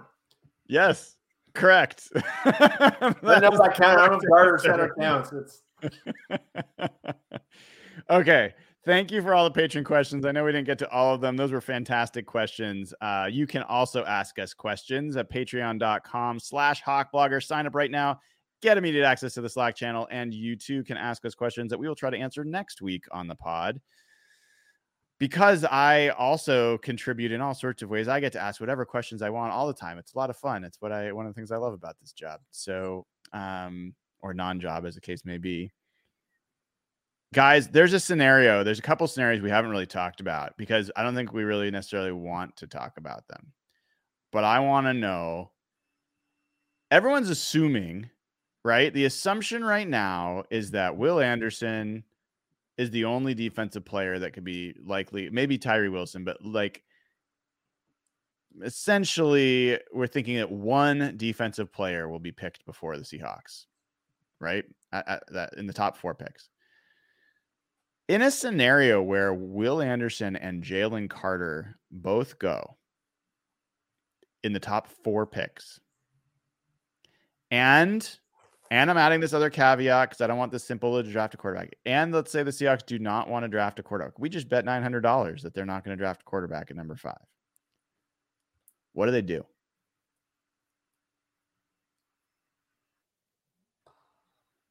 Jeff, I'm coming to you first. I think they trade out of. I think they trade out of five. I think they could go to seven. I think they can go to nine. Um, Philly could move up. I think for them to stay at five, it's got to be one of Carter or Anderson, unless I'm just misreading this Tyree Wilson thing completely. But I think they move down somewhere at the bottom of the top ten, and they take a different defensive lineman that we'll all probably be annoyed by. Nathan. Yeah, I, I think that's probably right. Um, yeah, I, I think that they they trade down uh, for sure, and it'd be interesting to see what they can manage to get at that point when teams know that they probably don't want to be there at all. But I mean, you know, they've spent a lot of this offseason trying to put a lot of legitimacy legitimacy behind the idea that they don't want a quarterback or they do they, they could want a quarterback i mean um, well so. if they to your point though if two quarterbacks end up available there instead of one the potential becomes less about well do we think the Seahawks are going to trade for him or, or pick him it's more about are there multiple teams trying to get up to get that player and then you could potentially get additional capital so if that happened, I don't think it's likely. If that happened, that would be that would probably be the most likely thing that they would do. Question of the week, almost every week leading up to this draft. And I, I think I know both of your answers for this, but most assuming Will Anderson goes before the Seahawks pick, which still seems likely. Assuming that the other three picks are quarterbacks where are you on Jalen Carter? Is this an easy hand in the card? Are you are you thinking about something else? Is, is it like you, you're in that position 10 times? How many times are you picking Jalen Carter? Somebody has to really blow me away with an offer at that point, I think. Um like like the the Raiders offering you know next year's first or the Falcons doing something like that where you can legitimately think I I will be I will get a top 10 pick this year for you know and next year. Um the only thing that concerns me with Carter is the the workout like the legal stuff seems to be resolved and from like a, a moral perspective too like a lot of the stuff that looked really kind of gross for him seemed to have been cleared up and he probably didn't do anything especially egregiously terrible there, um, as awful as that situation was. Uh, so, and, and I think I think a lot of the criticism of his play and his time at Georgia is pretty silly. Honestly, I don't think there's anything to it. Um, he did everything he was asked for. He was not put in a position to rack up stats or you know inflate his uh, his draft stock. Like he was asked to do dirty work um, and was still an incredibly productive, disruptive, uh, impactful player for for years. Like this is a guy that in the last draft we were saying that if he could have if he came out, um, he would have been the first Georgia defensive player taken. Uh, and and I don't think he did anything last year to change your mind on that. Um, so, you know, the only concerning thing is that he had a really, really, really terrible workout and it was a really important workout. And even with all the other stuff going on on in his life at the time, which you can kind of, you know, say, hey, kind of obvious that he might not have been super into it. Mm-hmm. Like it it was a really, really important workout for him. Yeah. Um, but I, I'm just gonna I I would bet that the Seahawks and all the NFL teams have a lot of information on him from Georgia, from from the staff and everyone there, and I'm gonna guess it's all pretty pretty raving. Um, so I I'm not scared of taking Carter at five at all. I'm I'm less sure of it than I was, but I'm not scared of it. Jeff, are you you getting more confident that that's the right pick, or are you still are you getting less confident? You the same? Where are you trending? I have a hard one with a hard time with this one. It's because on the field, it's if you're purely judging it on the field, to me, I agree with a lot of what Nathan said in terms of just like a lot of the on-field concerns where like snap count and his conditioning. That doesn't bother me as much because they had a rotation there of Devonte Wyatt and Jordan Davis and him. He hasn't really been built up into a guy who's been playing like that. But to me, the questions are all to me, that's all off field. And the more I've kind of dug into this, I've heard just a lot of things about like their concerns about kind of like kind of people he hangs around with, the family's concerns. Um, how much does he care about football? How much things like that? Where I don't have the complete picture. I don't. I don't feel comfortable judging someone. So if they feel comfortable enough to pick them, I'm all in. I'm totally confident with that because I think the on-field stuff is great and hand in glove, he's exactly what this team needs. We've been saying it for years. Not only just because they don't have the body of the interior defensive line, just they kind of disrupt You pair him and Dre'Mont Jones that becomes a totally position of strength that they just didn't have anything close to last year. So I'm getting, I'm still, it's hard for me to get away from that because all the concerns are just questions I'll, I don't have the answers to.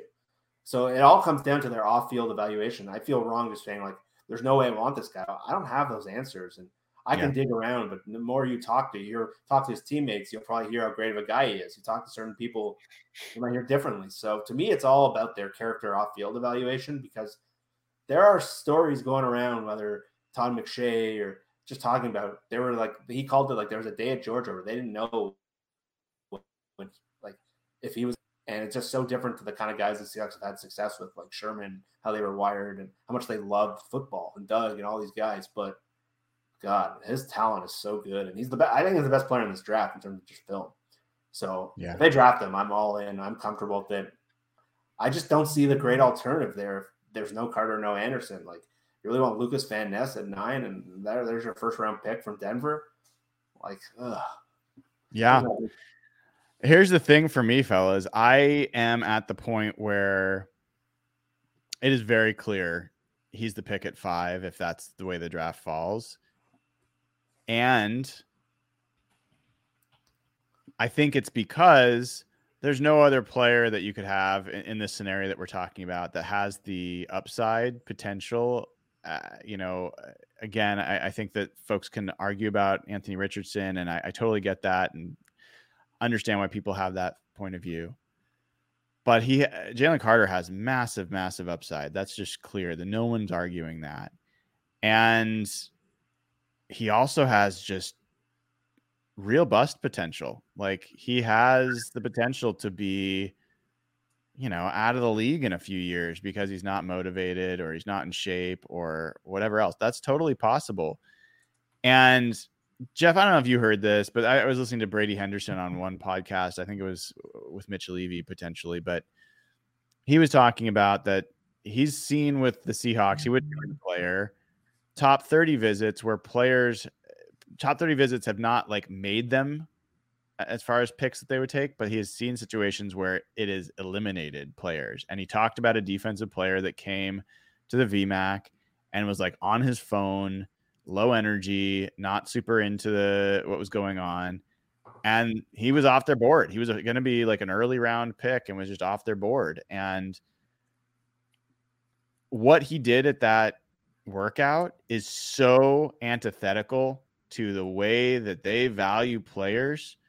One of my bigger fears is not that they take Jalen Carter at five, but that they pass on him because he doesn't meet their bar, which I think is a legitimate thing to be concerned about. And we end up watching him go to another team and figure it out while we're stuck with Tyree Wilson or Van Ness or or one of these other things that I just don't see real like star potential in. And and so that's that's a concern I have about a scenario that could really be developing is very realistic. Very realistic with this team. Um I heard, I heard hear something positive, like really, really positive to counteract what happened in that workout. Yeah, I heard an XGM the other day. Uh, he was on a podcast. I can't remember who it was. It was either Rick Spielman or something like that. Said they still lose sleep because they passed on Warren Sapp for same kind of things. It was off the field. A lot of it back then. It was a lot of like marijuana issue, and obviously that was looked at so differently in the mid '90s than it is now. But it haunts you, and it's the kind of thing like you can or like Laremy Tunsil fell to 13th because that stupid gas mask bong. I'm like, how fucking stupid was that in hindsight? That's one of the best, the highest paid player in the league as position. And like that has to haunt all these teams. And Warren Sapp is a guy fell. And then Randy Moss fell in the draft for the same. He's troubled off the field, first ballot all for best receiver of his generation, probably. It's like, yeah, for that, that's a lot of validity to that. Yeah, and and you know, I'm sure there are people in the chat that are like thinking of all the examples the other ways of guys that you know had these red flags and flamed out. But to me, like there just isn't anyone else close. Like if you're choosing between Will Anderson and Jalen Carter, you know, three months ago, I would have given you a different answer. I would have said Carter. But today it's Anderson because I think there's enough questions. But if you're not choosing between those two, I there's just no one else that's close enough to get me to scare me away from taking the chance. I have one more question for you guys. Am, am I keeping you too late? You you still got a little more time? You good? No. All right. Let's assume for a situation, one of the popular rumors going on is the Titans are going to trade into the third pick, and and they're doing it because there's a quarterback. They they want to move on from what they've had in Tannehill and upgrade. So let's assume it goes chalk with first and second pick two quarterbacks go, third pick, another quarterback goes, and Indy is, sitting there at four. How confident are you that Indy just takes the fourth quarterback? Like, give me a percentage chance that are we in that situation thinking, oh, Will Anderson is definitely going to follow us? Or are we thinking what? I got smacked by Jeff in the group chat a couple months ago for insinuating that Indy might go any other direction than a quarterback. So I have been chastised, and I will be 100% confident that we are getting Will Anderson. no, I want you to get chastised again. Come on. No, no, I learned my lesson. Jeff? My neurotic tendencies make me very scared about that situation. But like if you heard Jim Irsay talk at the owners' meetings when like Lamar Jackson situation was coming up. He had every reason to just like talk about Lamar. He was just talking about how bad they need to draft the quarterback. And it's one of the things in sports. I think if, if it was just a normal general manager and a normal, and there was no owner or a hands off owner, I think it's probably like 50 50, 60% they take Will Anderson. But like it's a weird situation there where like Chris Ballard's missed on quarterbacks like the last since Andrew Luck's retired, they've cycled through. I think they're on their like their eighth or ninth starting quarterback, and this guy's about to get fired if he doesn't get a quarterback right. So unless they love Hendon Hooker, and he's willing to bet his job security on Hendon Hooker, it's just a unique situation where they have they've they went Matt Ryan, Wentz, they all flamed out. They and Jim Irsay was furious that they traded for Wentz, and he forced them out, and now they got this top five pick because of the whole Jeff Saturday tank thing like they're gonna have to lock him like in the other room, like to get not have him force the quarterback there. So I'm pretty confident the Colts would take a quarterback, but like at the, if that moment's going on, I'm going to be sweating like crazy. I'm going to be sweating that out. Here's so. the thing, boys. My confidence is less than 50% that they go quarterback. Here's what I think happens in that situation. I think one, they will try to see if Seattle wants to trade up and I think it's a legitimate question for us about whether Seattle would and should consider moving up one spot and potentially giving up one of their second round picks to do it.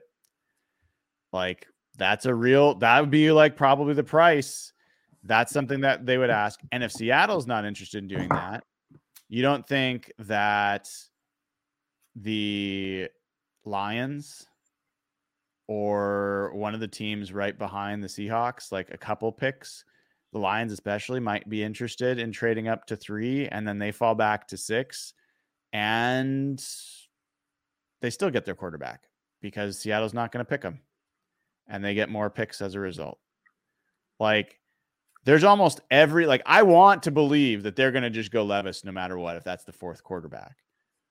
The one thing that would have to scare the Colts if they did try that trade back to from four to six is Seattle can get on the phone with uh, the Raiders.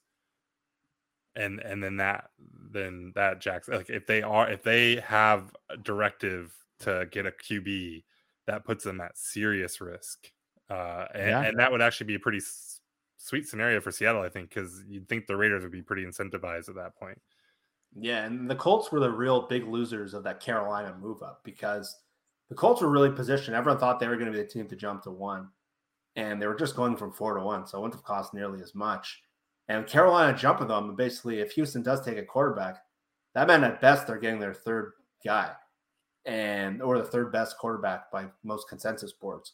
So another jump up somewhere, or like them moving back down, like Nathan said, like they've already been the losers of this kind of offseason now, where the, the only thing they've done is add Gardner Minshew. And if they don't get one of these four guys, you got to trade up from probably 35 to get Hendon Hooker. And that's a hard thing to sell your fan base when you just whiffed on Wentz and you whiffed on Min, uh, Matt Ryan and Philip Rivers played one year. Like, and that owner's he's, he's heavy handed. Well, here's the thing. I think that they're also in a really difficult position. Everyone's like, "Oh, they'll trade up to the Cardinals because they don't have to trade much to get up to the." If I'm the Cardinals, I'm not looking to trade down one spot and just get a little bit. Like I'm looking for a haul. Yeah. And if someone else is offering me a haul and moving back to like six, seven, eight, I'm way more interested in that. And so you're gonna have to probably give up similar amounts just to move up one spot. Like I think you're gonna have to give up a premium to move up one spot. I don't know if they're gonna want to do it. I don't know if the Cardinals would be happy enough with what they're offering. And it has to be that the Cardinals really just want Will Anderson and, and want to stick there and get him. So I think there's a decent shot that that Cardinals pick goes to someone other than the, the Colts and that they are going to be in this position of four out of four. Um, unless they can convince, you know, a Houston to switch with them or something like that. And, and I, like you don't see teams give up. I don't think that'll happen. Yeah. So, so like, I think the Colts are in a tough spot. I hope to God they're stupid and just take whatever quarterbacks there. That would be great. But it's uh it's a scenario, man. It's gonna be so fascinating that night for sure. I can't wait. All right. Um, I know it's late. I'm gonna do a mock draft. Anyone that wants to stick around, feel free to do that. If either of you guys need to drop, feel free to do that. I'm going to do a three round mock. Would love to have your perspectives on that. While you're getting that fired up, there are a few people in the chat talking about uh, Jalen Carter's snap count. Yes. uh, which is I don't it doesn't concern me at all. So two years ago, uh, Carter had 20 fewer snaps than Devonte Wyatt and 20 more snaps than Jordan Davis. Um, so he didn't have 400 snaps. He's he's only had uh, he's never hit 400 snaps in a season with Georgia. Uh, but like the way that Georgia is playing these guys is like that's not a thing really that's not a concern and you can say oh well this year their defense isn't as stacked and he only played 300 snaps well yes he also missed three games because he was hurt um, and he was still just uh, 40 snaps behind uh, Mykel Williams number two um, and and the number one guy on the georgia defensive line nazir stackhouse played 419 snaps again just like you know 20 more um than Carter played last year. So this idea that like he can't stay on the f- the field, he doesn't he he doesn't play many snaps in a game. I mean, defensive linemen rotate a lot. Georgia especially rotates their defensive linemen a lot. Um now he had a crappy workout that he couldn't finish and that certainly like plays up that concern for sure, but I just don't think, you know, it's that big a deal. I may have said Carter's Snapchat. Uh, I wouldn't know anything about that. Okay, love that. I'm going to, for the sake of doing something different, we are going to move the Titans into the Cardinal spot for this draft. Okay. Um, so wait, where is it that I can? I know I can. drag and drop. Yeah. I thought I could. Hold on. Uh, why is it not moving? Let me refresh.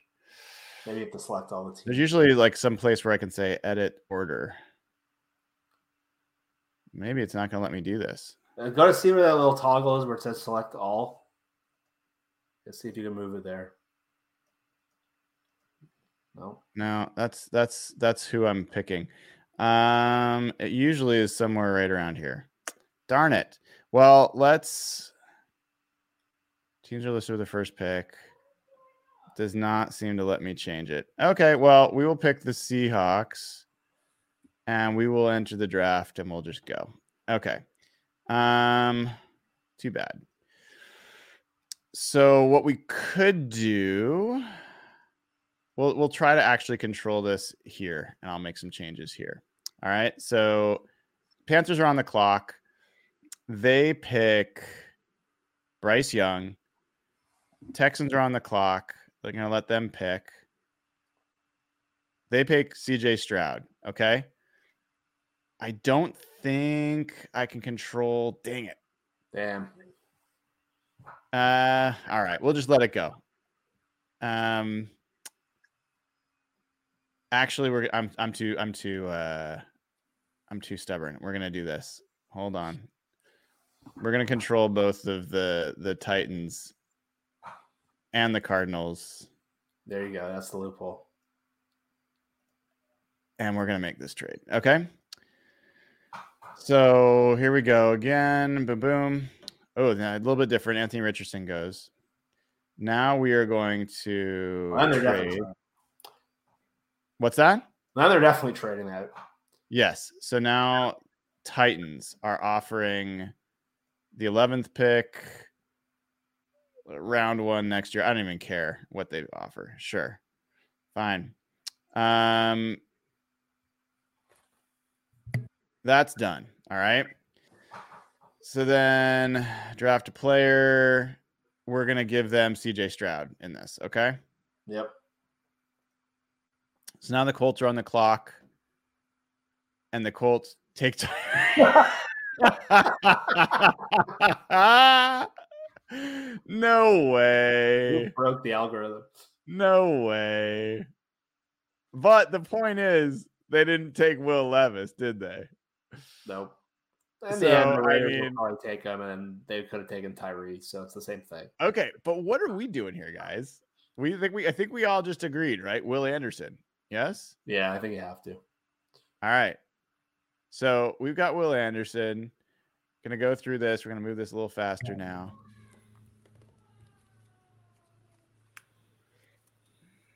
Oh, and the Cardinals are on the clock. Uh we'll just take Give Quentin Quentin Johnston. Johnston. Yeah, why not? Whatever. They've probably traded DeAndre Hopkins by now.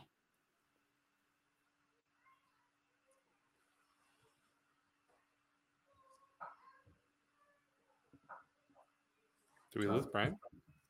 We lost Brian. Steelers. The Steelers broke Brian again. Again? Oh, I guess that's probably true. Oh. This should make some good content. Uh damn. So, Jeff, if you're the Steelers here, who are you taking? I can't see the board. Nolan Smith at 15 would be an upset, I think. Uh, Brian's texting me. His power went out. He's restarting. So, yeah, I guess like there. Are you at twenty? Are you looking defensive tackle to pair with Anderson? Are you looking receiver? This is I where it's. JSN and Quentin Johnston are both gone, so receiver so- doesn't feel very good. Mhm. Yeah, you're not taking Will McDonald because you got Anderson already. Is Kancey there? Kancey will probably be there. I know Brian's got a got a hard on for him. Yeah. Um, but like he is not a guy that solves your nose problem No, you're kind of small if you take Anderson and Kancey. Yeah. Well, Anderson would play outside linebacker and Kancey would play end, right? Kancey play inside. Yeah. So, yeah, Brian will bring up the board. We're gonna have to do that all over again. But that's why Uh, the, the Carter thing works so well. It really opens up the rest of the draft. Carter. Yeah, I think that's the best part of Carter. I think you take him at five, you just have your optionality at 20 is way better. And you don't feel like defensive tackle is not being addressed because you really turned it into a position of strength and you can still add that nose later. And I think it does create Yeah. a better scenario at 20 and even 37. Yeah, because Kancey at 20 feels a little like I don't know for sure he'll be there.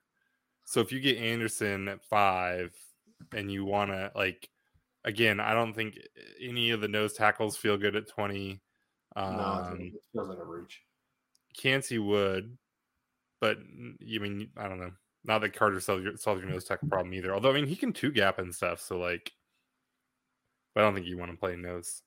No, but at least you have some numbers on the interior defensive line and Yeah, then you can add then you can maybe add Woods in or another pick later and just that group just feels so much better. 20 you can look at Ojulari, you can look at Felix or hope one of those guys makes it to 37.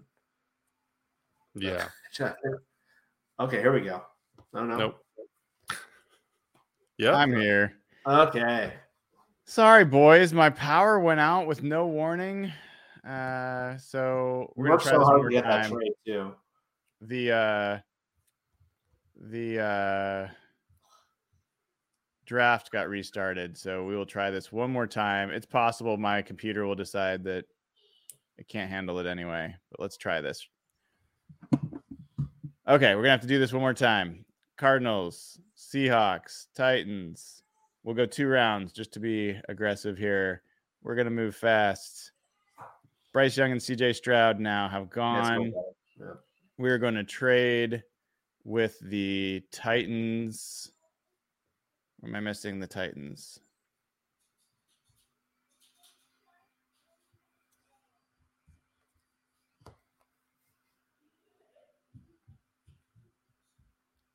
Did we lose Brian again? To say it. No, he said he sweat. Yep, we lost him again. This, this is going to be our best show. They really don't like this Titans Cardinals trade. He's, he just texted me. He's switching computers. Uh, we gotta, maybe that's the thing. We need John Schneider's internet working on draft day.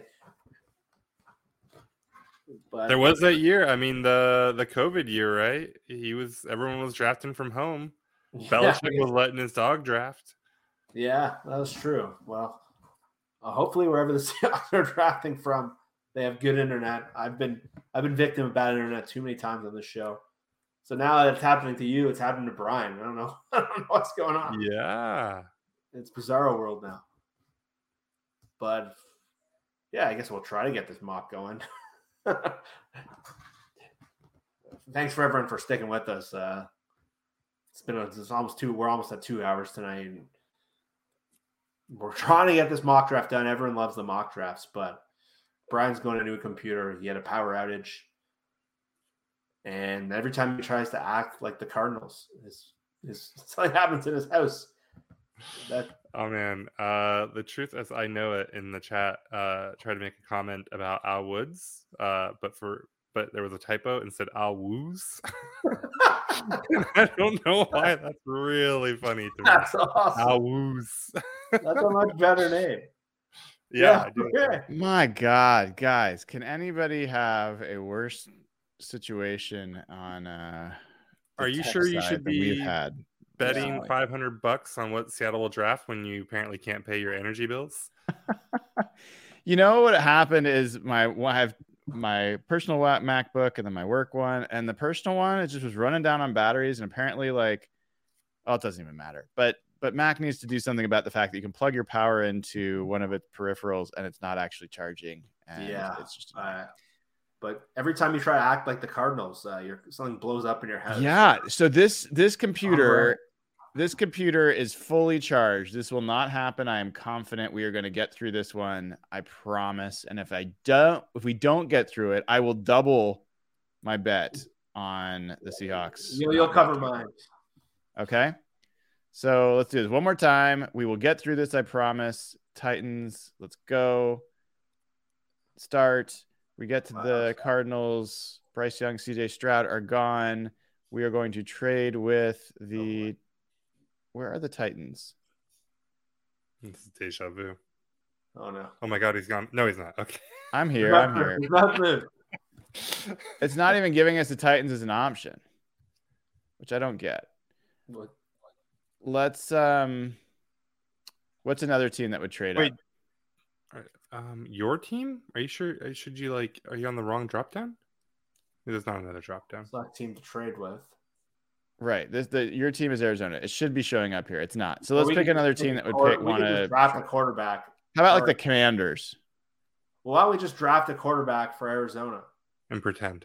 Fine. Good enough. That's a good good way to do it. We'll we'll pretend that they are um the Titans. They're Are the they, they taking Anthony Richardson? Yeah. Right. Love that.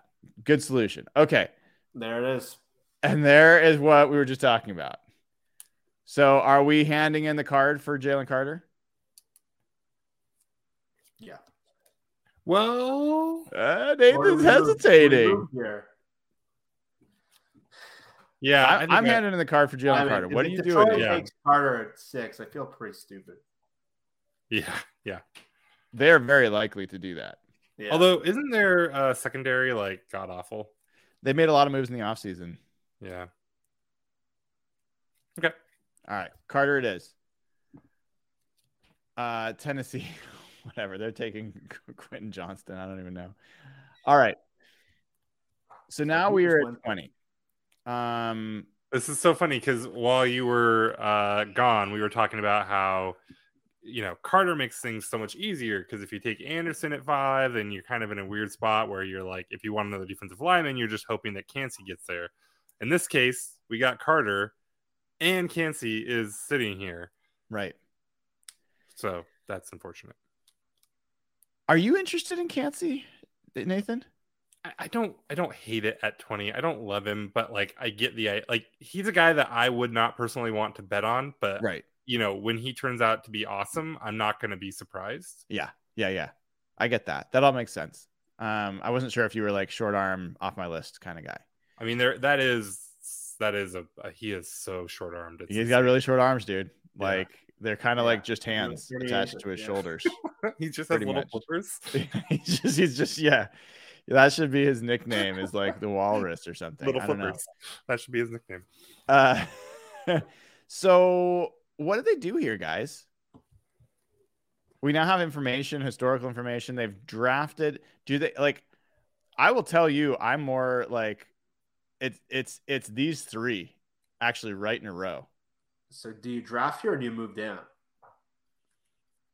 I mean, that's really probably the thing that John does here.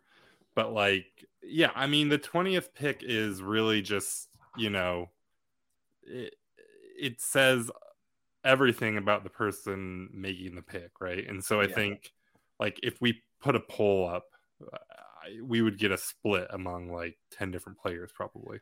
Let's figure out. Let's do this based. What do we think the Seahawks will do? Not who we want. Who do we think the Seahawks would pick if they've picked Jalen Carter? Let's assume for a second that that's we've just made that decision for them.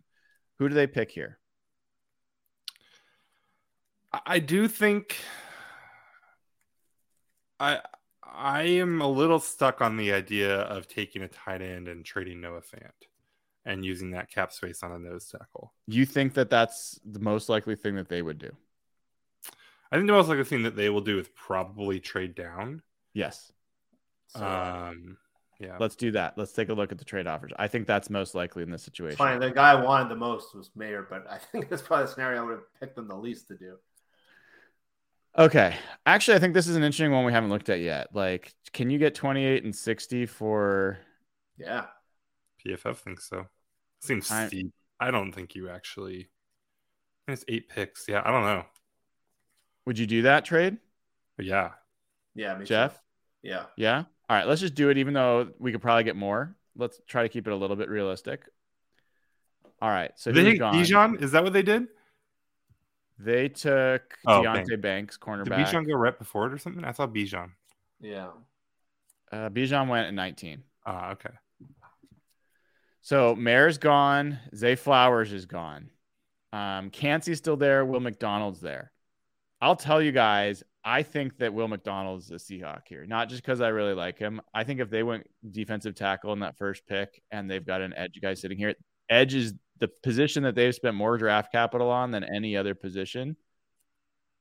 We can debate which edge, but I would I would guess that this would be an edge in this situation. I don't hate it. I mean, I do like Ojulari better. Okay, let's talk about that for a second. Jeff, do you have a, Uh, do you have any strong preference between these two guys? No, I like a I like Ojulari quite a bit, but I think McDonald's like juice off the edge. They'd want to pair with Carter. 6'2", 248, and for the people that like to know how just how light Will McDonald is, 6'3", 239. So he's Basically four years older, right? yeah, 20 that's that's one of the things with with McDonald. He's definitely older. Um from Not uh that the Seahawks have ever cared about that. no. Yeah, they had that 25 year old guy in the other day. So Yeah. Uh okay. Do you guys have a preference of what you think what do you think is, is more Seahawky, McDonald or Ojulari? Mm, McDonald. McDonald. All right. McDonald it is. All right, we don't care. We're gonna take uh, a tackle, Anton Harrison. Sure. Um. All right. So we have our edge and we have our interior. Um, But this is why this is why I don't like taking an edge there. Actually, They're all still there. Is- yeah. yeah. I mean, now again, you can get. It's easy to fall into a trap here and think that PFF is like this is real, right? Like uh, if if Ojulari, McDonald, and Felix all go in the first round, I won't be surprised. Um, and same for Dawand Jones, actually. So I don't know that you know these guys will actually be just sitting here. But if if this is really how it kind of shakes out, like there are just too many good edge options for Seattle at 37 for me to want McDonald or somebody uh, higher up. well, I'll tell you. Actually, like thinking back, I still think that I, I whatever reason I think they'll take Schmitz at at, at that spot at twenty eight in, in that situation. I think they'll go center. Yeah, the PFF simulators don't have them like that, but I, I think just the numbers, I think I agree. So, do we take him here if we think that he would have been taken there? Well, who else? Who else is on the board? If you scroll down a little more, All right. Yeah. Tuli, we don't need. Definitely some corners. They still got a tight end here. Who tight end? There's Musgrave or Laporta. Drew Sanders. is pretty interesting dude. Cody. Mauch. You've got your by the way, Cody Somebody- Mauch. In the chat earlier said that Cody Mauch looks like me on Bosley. I'm still a little shook by it. Oh, come on. I love I have that. all man. of my teeth though, That's so harsh. eat that Cody. By Mauch. the way, there's some talk of him being potential at a center spot. I've I've read and heard as well. So Um, he would be a guard for you.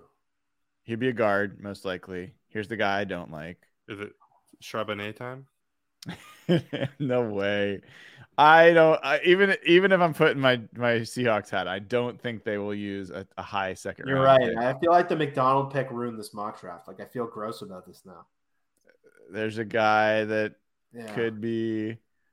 Um, yeah. What would be the Seahawky pick here?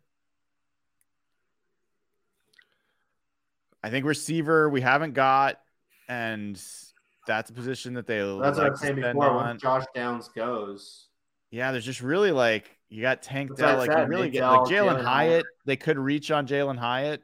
he's such a one. They do love. I mean, Hyatt didn't even run fast though, did he? No, and he's a He's one supposed to be trick pony in a joke fake offense. He's young.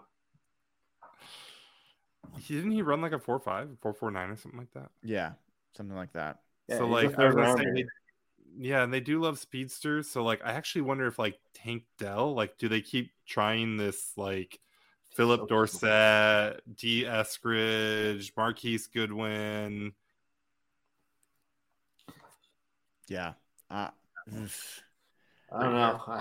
Can we restart this draft? I think I think they go center. I think they would have gone center Yeah. already. I, I would I would say that we just flip it and assume that they would have picked an edge here if they didn't pick a center there. Fair. Yeah. Yeah, I'm with you on that. How big is this Mauch dude? He Uh, he's a pretty big. wild. He's a big dude. Um, And they think he's a center? he could play Oh, he played center uh, like a couple snaps at the Senior Bowl. I think he's more of a Ooh. guard. Two four or Yeah. 24. Girl. He's like the Jim Nagy, like, like. Have you seen his picture? I need. I, I really like. Like It's people need- incredible. It's Oh, really yeah. incredible. if you haven't looked up Cody Mauch, you should look him up. He is. He is. I want. He. I want him on the team. Like for sure. So what are we Um, doing? We doing Schmitz. We doing Tippmann, Wypler, Avila all the way. Also is a center potential um, option. You guys don't like Avila much, though, do you? I see him as just more of like a, a more passive pass protector. I don't see him as much of a run blocker. Um, I do like this. I mean, he's a big boy, but I just don't know if I see him as like their kind of like I, I wouldn't be upset. I just I'm not sure I see him as like the guy that they're after um in that spot. All right, let's do Schmitz. Done. Oh, yeah. Oh. Tanner McKee. God. I I think that guy's like I wouldn't even draft Tanner McKee. Like he's like at best like a six round pick. Oh, to there me. goes I am so low on him. I can't believe he's so high in this thing. All right, so we taking Henley or Dell here? Ah, I don't even Sam LaPorta. Ooh, Ika. Ika, Ika's still sitting right there, actually. but that's not who they would pick, Yeah, he- right? Why not? We have another pick coming. Don't we have a pick at sixty? You're right. Yes. Why are they not taking Ika here, though? I I mean, I just they have never drafted a nose tackle, and they I, I just I, you, it's hard for me to see them placing that high of a value on essentially just a run stuffing player, a two down player. I, I want to like I would be thrilled. Don't get me wrong. I'm just like it's hard for me to get there. That Where they are you on do- LaPorta? On who? The tight end. Oh, LaPorta. That's not a great picture. I'll tell you that. he's, most, he's the most plain looking guy. that guy looks like I don't know. Yeah. It looks like maybe No, he's fun at a it. at a party. Um, 22. Oh, okay, so one of the best college tight ends we've graded. That's insane. I've I've uh Yeah, not people like this guy. to as say a that I've never heard of this dude before. Oh, okay. So let's like if they want to do that Noah Fant thing. I think he's the guy there, but I would be more excited about Ika or De- I think you can get Dell the next pick, but any chance they look at too. like Tyrique Stevenson? Julius Brents is there. I like him better. Julie, oh, is Julius Brents there? Yeah, he's two picks below. That mean, could very well be.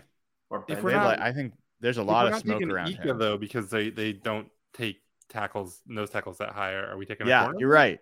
The, the the thing is that they've actually valued the cornerback position, but they have not spent this type of capital on it. So I think that's a fair question. All right. I mean, Tank Dell is the last receiver of any real interest, right?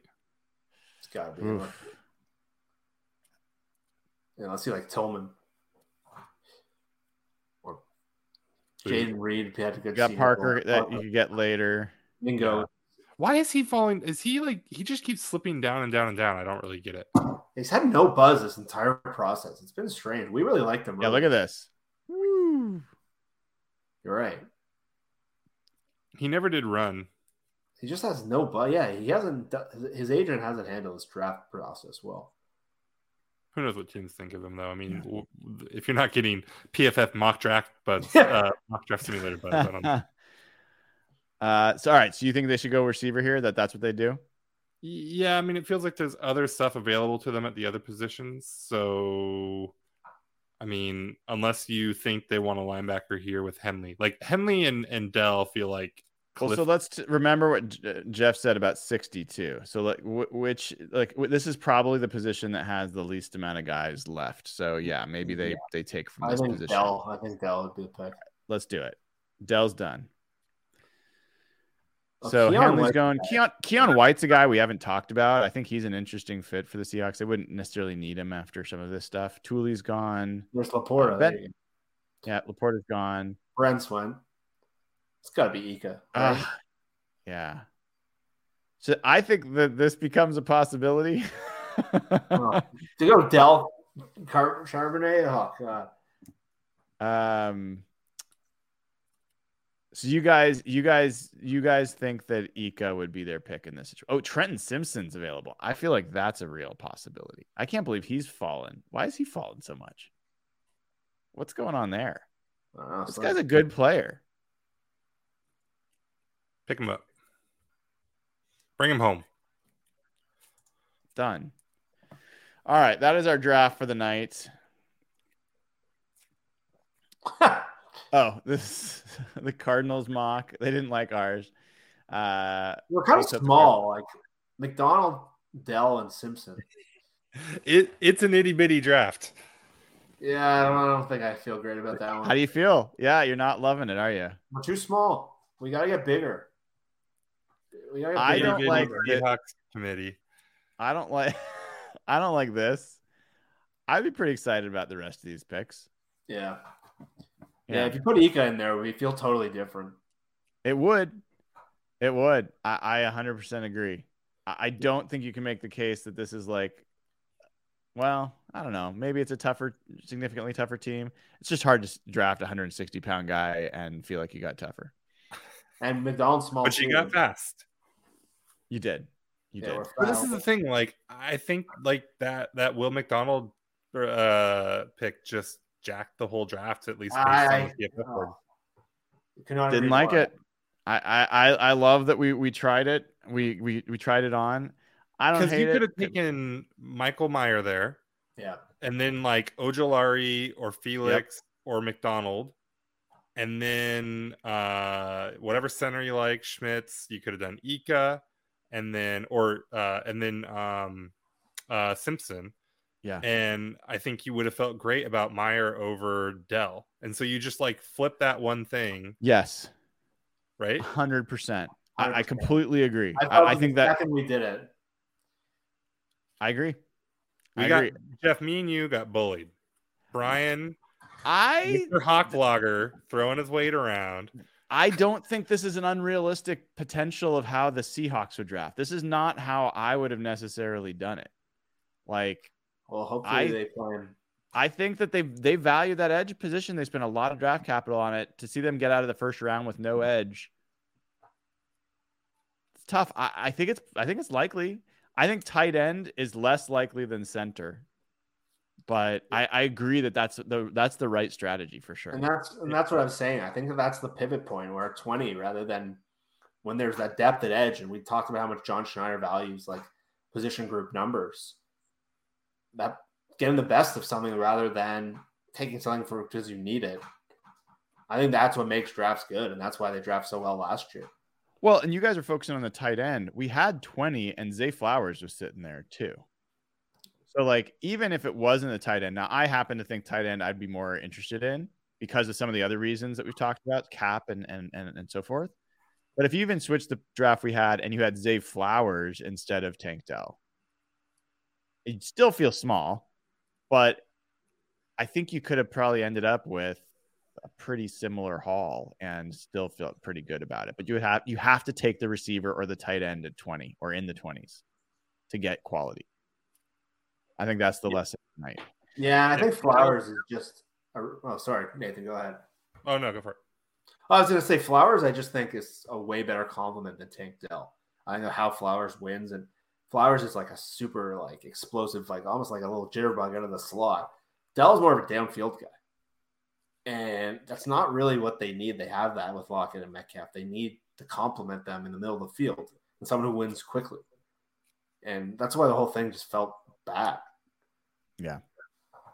If Seattle takes uh, McDonald at 20, I'll be saying E I E I. Oh no.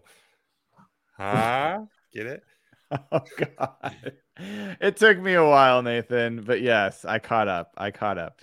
All right. Well, thank you to Nathan Ernst at Nathan E11. Thank you to Jeff Simmons at Real Jeff Simmons on Twitter.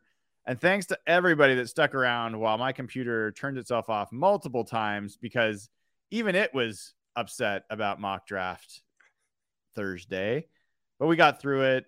Two hours plus of Real Hawk Talk this week. And thanks to everyone that tuned in. If you haven't already, give the show a like, subscribe to the channel, go to patreon.com slash hawkblogger, sign up right now, get access to the Slack channel, and we'll continue the conversation there. And we will continue the conversation about the bet that was made around whether the Seahawks will pick a receiver, no, a quarterback at the number five pick. 900 bucks from the three of us that they will not take a pick at number five. They will not take a quarterback at number five. Eventually, I will get that right. We will see how much money we can actually additionally raise for charity with this bet. Until then, thanks everybody. Have a wonderful rest of your night and week. We will talk to you soon. And if you celebrate, happy Passover, Hag Sameach, and all that good stuff. Take care.